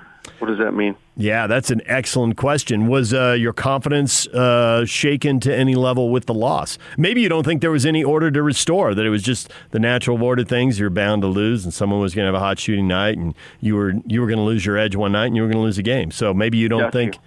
maybe you don't think order needed to be restored. No, I didn't think. I- was kind of more in that camp. Um, you know, while it was obviously you hate losing the Denver arrival and everything else, it's uh, it was one that really kind of looked on the schedule like it may be a tough one, just given all the circumstances. You know, Donovan and Favors getting broken back into the lineup after two games out, and you know that always does a little bit of something to rhythm, regardless of or irregardless of you know Ah. your intentions. Um, I think the other thing is, you know, that afternoon game after a, a home game, you know, to jump on the road and go out and play that thing uh, for an early start. You don't have a ton of those during the season, so that was another one that kind of I thought maybe a little snafu for them. Um, but really, what it took was a totally dominating shooting night from Denver, and I think it really did have more to do with Denver than the Jazz. I know you were associated with that great Utah program at a time that it was on top, and Majerus used to talk about this, and and working for the newspaper and being there, I saw it. I saw the excitement that every arena would have when the Utes played. Can you speak to the idea? Because we had Joe Ingles talking about it a little bit. Now, Jazz is the best record in the league, and they're fighting for the best record, and probably going to fight for the best record all season. So they're not a surprise, and and teams and guys know who's good, who isn't. So the point being that they're going to get everybody's best shot. Now, what do the Jazz need to do to match it? Because clearly Denver was fired up for that game, and it got away from the Jazz a little bit right from the start. Yeah, I think. I mean, it, that is a, a difference, but I think for the most part, you know, the Jazz have been viewed as a winning program, winning organization for a long time, and um, it, it's one that you know, as opposed to somebody you can kind of sneak up on. The Jazz really can't sneak up on anybody. Haven't been able to for a while. Um, you know, for whatever reason, it's a team that people, um, you know, really see. Well, I guess just on the history, see see success for a long time. So. Um, you know, I think it's something that, you know, if the Jazz are chasing the best record in the league, it's a great dialogue to have. And, and hopefully, you know, teams are up to play them because that means uh, things are going well for them. So there seems to be a thing that uh, happens on this team where uh, guys are so unselfish they pass up open shots, and I've I've slowly over the last I don't know couple of weeks really come to use that as the barometer of how well they're playing. I, I think when they're playing better, like they really get the first open shot and let it fly. And if that's on a two on two break, so be it. And if that's four seconds into a shot clock, well, that's the way it goes. If no one else gets to touch the ball in that possession, I don't care. But the when they, when they pass up an open shot and they get deeper into the clock, it seems like things kind of gum up and jam up. And sometimes it works out. Most of the time, it ends up being a problem. Are you seeing that, or am I up in the night? No, I totally agree. In fact, the, last night, the you know when Detroit pulled that thing back and got close, you know the way the Jazz broke that game was off two plays, one in transition to Bojan. Um, obviously, had a, a tip dunk, you know, during that run, and then uh, Bojan again from the corner in a half court set to seal it. And I think the combination of all those was, you know, right shot, right time. My first one was in transition. The second was after a set. Uh, they ran a great set, by the way, set us a ball screen, uh, put Bojan in the opposite corner, and Rudy came in and pinned in the help, which was for the skip pass, which was just, it was a great design and perfect execution, and Bojan made the shot. Um, I think what's great with this team is that there's all sorts of different ways to score, but I agree with you when you see a guy pass up an open shot, which doesn't happen as much as maybe we thought last year. Um, they probably aren't going to get as good a look as the shot clock runs down. Joe's also talking about Quin, and I think the essence of coaching is putting your guys in position to succeed. Then it's up to them to go succeed. We saw that. Well, Majerus was good about it. We saw that with Dave Rose giving Jimmer all that success. You know, I think Dave was the perfect coach for him at the time to allow Jimmer to do what he does. Speak to Quin Snyder's ability to maximize the talents of the players he has. I've got a ton of respect for it. Um, you know, having like DJ said, you know, my my cans in the seat the entire game, uh, an hour before, an hour after. So you see a lot and you hear a lot. And um, I think the things that are the most impressive to me, another one was brought up in the post game last night. Um, somebody asked Quin about offensive rebounding, and um, you know it really fits with what this team wants to do. They want to find better, more efficient, and easier ways to score. Um, and they're rebounding the ball offensively really well this year. And I think a big reason is, you know, they're using the scatter report, see how people block out, um, see who leaks out, and see those as opportunities to maybe go steal an extra possession. Um, they're using, utilizing, the, I guess, the Euro foul in transition to slow down breaks um, when they can. And so I think that's just another level. That coupled with his like you talked about DJ's, you know, he's allowing the guys to play with more freedom and, and score quicker in the shot clock. I think he just sees that he's got uh, a really versatile lineup with a ton of shooting, really like uh, an embarrassment of riches in shoot in the shooting department um, compared to the rest of the league. I mean, Detroit last night, if we had a three point shooting contest, you know, that thing would have been over in the first five minutes. Um, so he just he does he utilizes his strength. He plays to it, um, and I, I really it's it's hard as a coach to get something set in a certain way to play and then tweak that and change it. Um, even though things are working pretty well, to try to find something better, and I feel like that's what Quin's done. Since you stopped coaching at BYU, you've let the hair get longer, you let the facial hair go. I didn't recognize you famously at a golf tournament until, you know, it was a double take before I realized, hey, wait, that's Tim LaComb. And I'm wondering, our next guest, and we got to go because John Clayton's going to join us next, but is that awesome. the greatest promo you've ever seen with the, the ponytail and the and the pop? Oh, I mean, dude. Right? Is that yeah. you? Is that going to be you in like five years?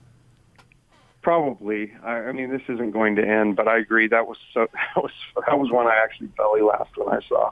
I don't belly laugh a lot of commercials, but that one got me good. And John Clayton's a legend, by the way. Tim, we appreciate the time. We'll talk to you again next week. All right. Thank you, guys. Tim LaComb, Jazz radio studio analyst, pre, half, and post game, and he will be back at it tomorrow with the Jazz playing the Hawks in Atlanta. John Clayton's talking Super Bowl next.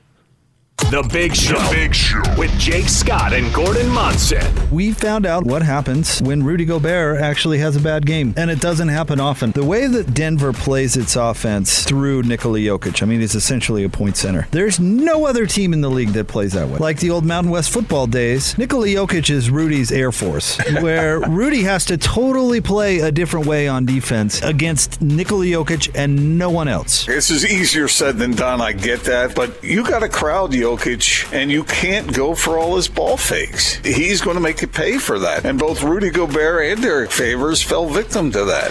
Catch the Big Show weekdays from 2 to 7, presented by Big O Tires, the team you trust, on 97.5 1280 The Zone and The Zone Sports Network. DJ PK is 97.5 and 1280 The Zone. We're joined now by John Clayton.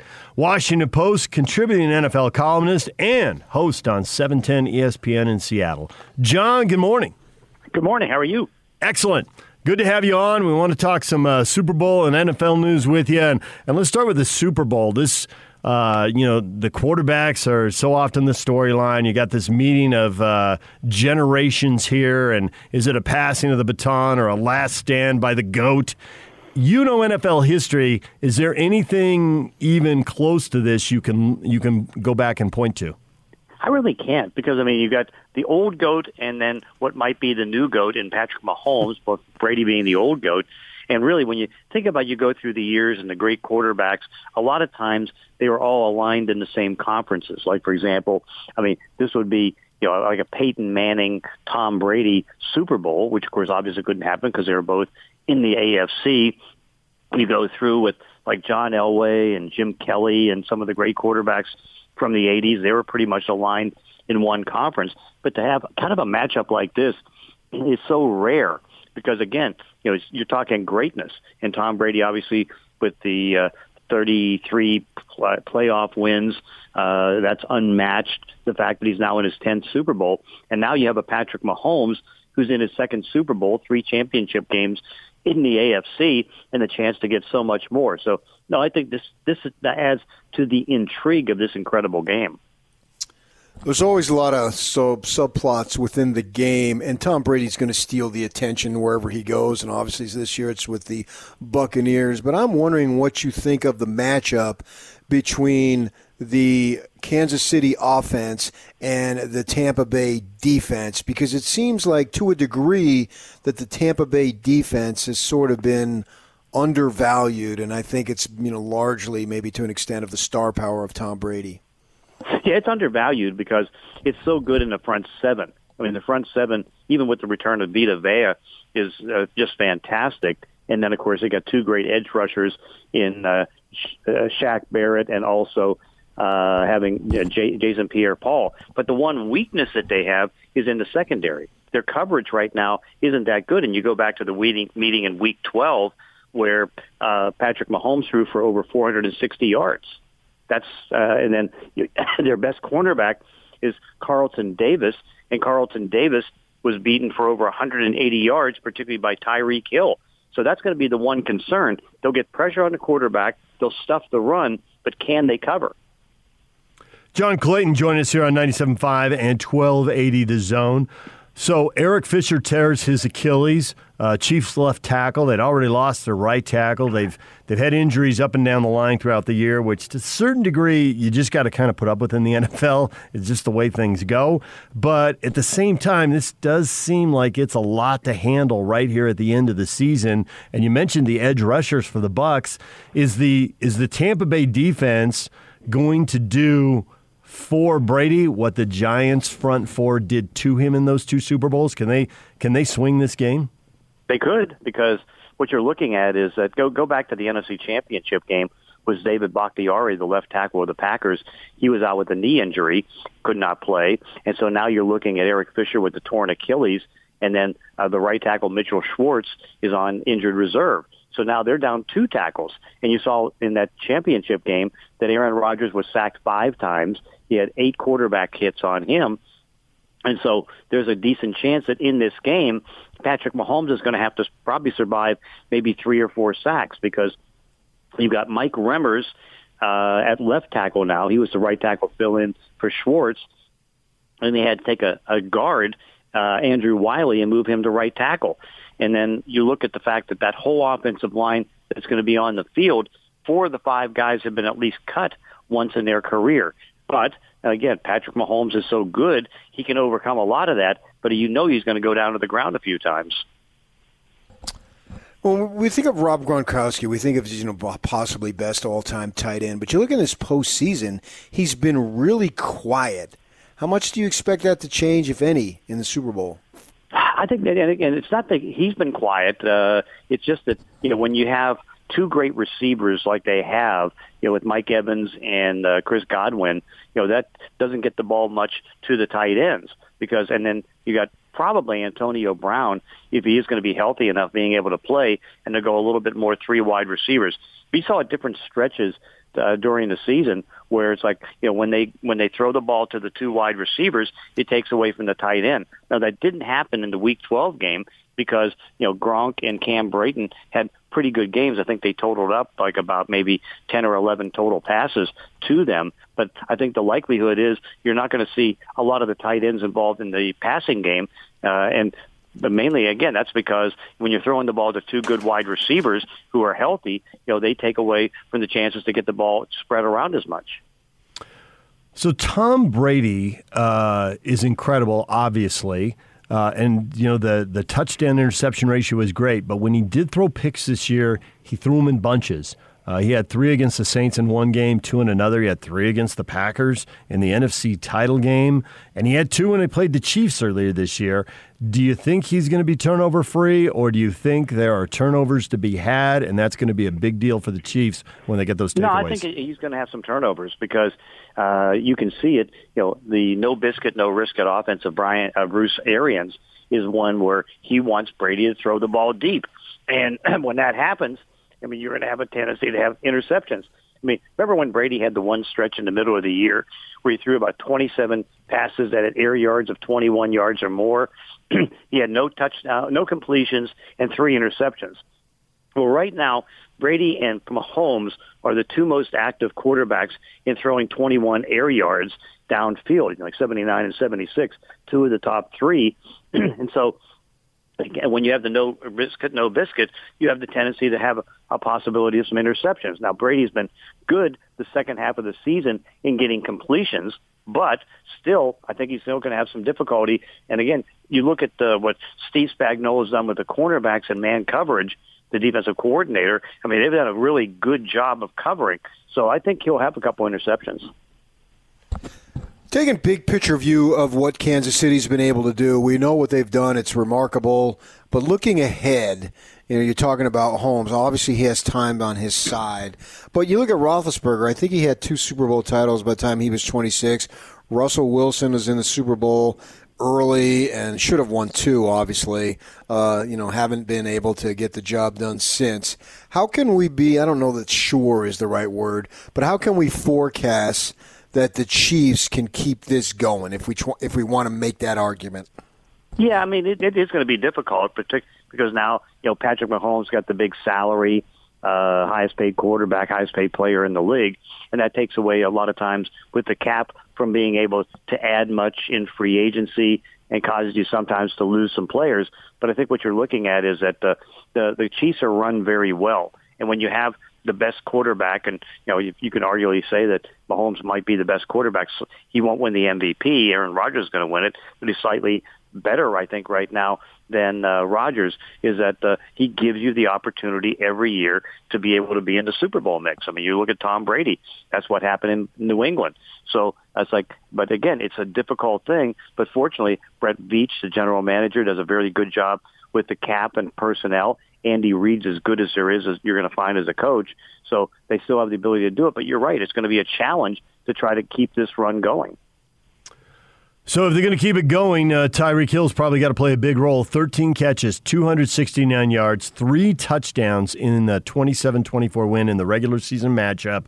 What are the Bucs going to do to, if not stop him, at least slow him down because those are outrageous numbers and they can't let that happen again. Yeah, and if they try to just go cover one with the man coverage with Carlton Davis, it's going to be a big problem because Carlton's a four-five-two guy and Tyreek Hill's just so fast and even so much better now with his route running that uh, if it's going to be a one-on-one matchup. So I'd have to think they've got to find some way to double him to slow him down because he's still going to get his catches.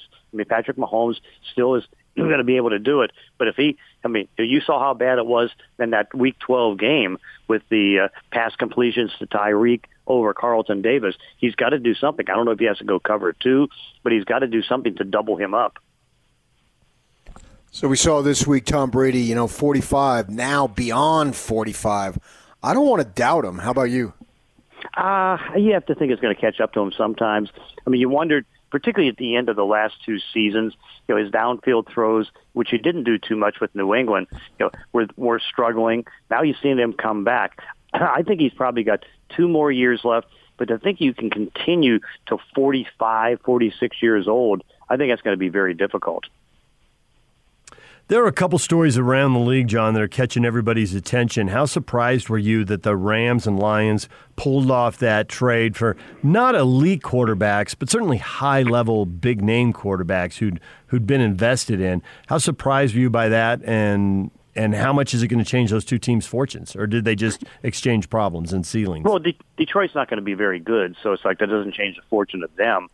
it gives them the chance to, over a couple of years, build with the two first round picks and a third round pick. You know, the Rams, I mean, as the weeks were going on after the season, after eliminating from the playoffs, you got the idea that Sean McVay was totally fed up with Jared Goff and wanted to move on.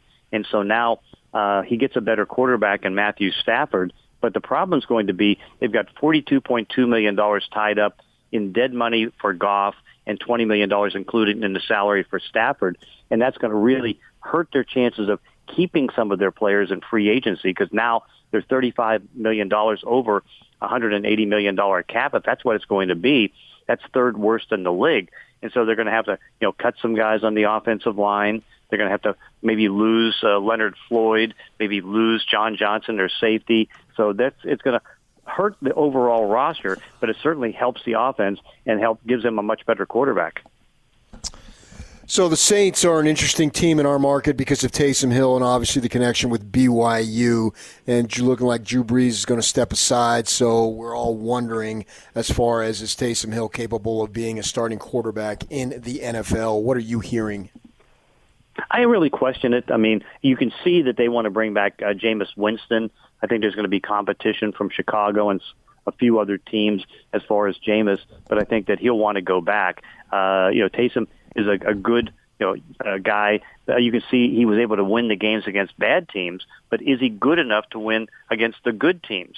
And then, of course, the other problem is going to be that the Saints are a hundred million dollars over the cap, and so uh, how, what kind of team are they going to be able to field this year? So I think that there's no question he's going to be on the team. Maybe he's going to be doing a little bit more uh, than he did when Brees was healthy. But I still think right now the guy that they want to bring back to start is going to be Jameis Winston. The league is more interesting when Bill Belichick has a really good team. Even if you don't like him, it's fun to hate him. How quickly can Belichick build a playoff team in New England? Uh, until he gets a quarterback, it's going to take some time. I mean, you, you saw that they brought in Cam Newton. That only netted him six wins, and uh, Cam just wasn't good enough, at least uh, with all the problems he's had with injuries in the past, to be able to uh, do well and get this team back on top. But they have to totally rebuild the receiving corps tight end, and they didn't do that last year. I mean, they'll be better because they had eight opt-outs that'll be at least available for them. And that should keep the defense together, but they've got to do a lot of work on that offense. So we all recognize Aaron Rodgers as the NFL MVP, as you said earlier, and there's been commotion coming out of Green Bay about his future. Jordan Love, Utah State kid, waiting in the wings. My thought is there's no way that Green Bay can let Aaron Rodgers get away. How about that situation? Yeah, I think they because uh, I like what uh, was said by T.J. Lang that uh, you know Rodgers is in in the revenge mode for the organization, and by revenge, he's still bitter over two things. One, they traded up to get Jordan Love, and two, they didn't get him any extra receivers, tight ends, or any help on the offense. And what he's is all in on the idea is like, hey, I want to be ending my career in the Packers and play maybe four or five more years. And now you bring in a quarterback and you figure, okay, I'm going to be out of here in another year or two. And that's not good. So I think what he's going to do is going to ask for a contract extension. And if that's going to be the case, they may have to consider trading Jordan Love. But you can see there's a bitterness there. But again, to the point where they trade him, they can't trade him. It's too much of a cap hit, and he's too valuable. Hmm. Well, John, we appreciate a few minutes and uh, and a little Super Bowl talk. Thanks for uh, coming on and talking NFL with us. Okay, thank you. John Clayton, Washington Post contributing NFL columnist and host on 710 ESPN in Seattle. When we come back, your feedback on today's show. That's coming up next. Stay with us. And it's all over almost here. Don't go nowhere. PK, I'm just looking out for you and your credibility. You start dropping those old references like I gave you crap about, then people are going to think you wear a navy blue shirt, khaki pants, and a weird hat and walk around with a goofy smile all day.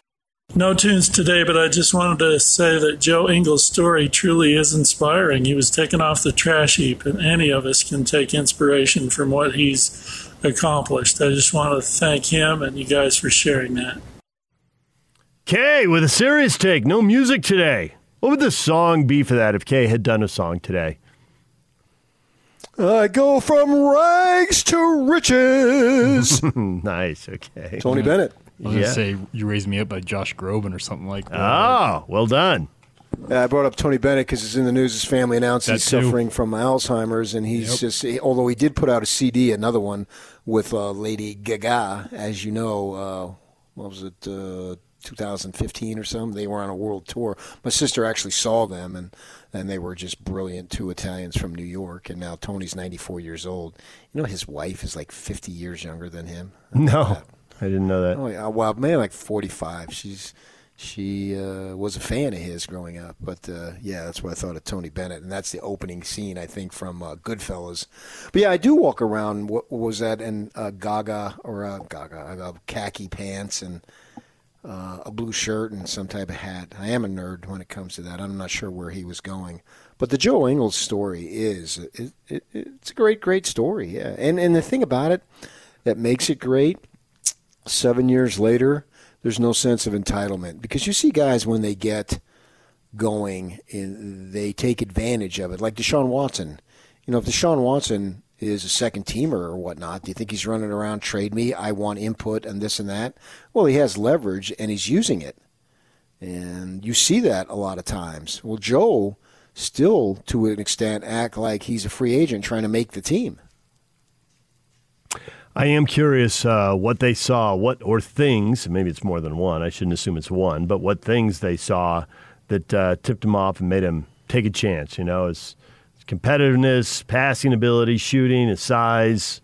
You know Oh. how he how he played one night when they saw him in a game that was out of hand, and I don't know what it was. You know. At the time, we heard that they needed a, a babysitter for an 18, 19 year old. Oh, that was absolutely. Oh, he's Australian, and you Yeah. know, hey, if this if this makes the the the number five pick here uh, more comfortable, great. You know, right. And- one of and- your own's going to be on the your Yeah. countryman's going to be on the team. Oh, I think he could be the fifth best wing player. That's legit. Well, he could be the fourth best. Boy, Dante's hurt a lot, but you know Joe's now the third best. You know, just he he just kept getting better. It was like his stock kept going up, and Exum kept getting hurt. Yeah, it's one of the more remarkable stories since I've been in the community, which is coming up uh, almost 28 years now, to see what Joe has carved out for himself and the connection that he's made for the community. It, it it is really remarkable. You know, I've identified guys that I thought would be good guests to get on the show, but uh, when it's said and done, the Joe Ingles connection might be my greatest work. Bet you knew it was good, but you didn't know it was this good, right? And this long lasting with this much of a commitment that he has made that he has made not anything we've done yep. because we'll take them all. He did it. He did it on his own. He stayed true to his word of wanting to do it and fitting it in. Uh, today getting up at uh, getting tested at 7.30 and driving to the airport where they're taking off and still fitting in time to do the show because the next two game days are game days. I'm not, I'm not sure how many people really, really appreciate the uh, commitment to do it because so many folks would just say, I just don't have time for it. I'm a big time NBA guy, this and that.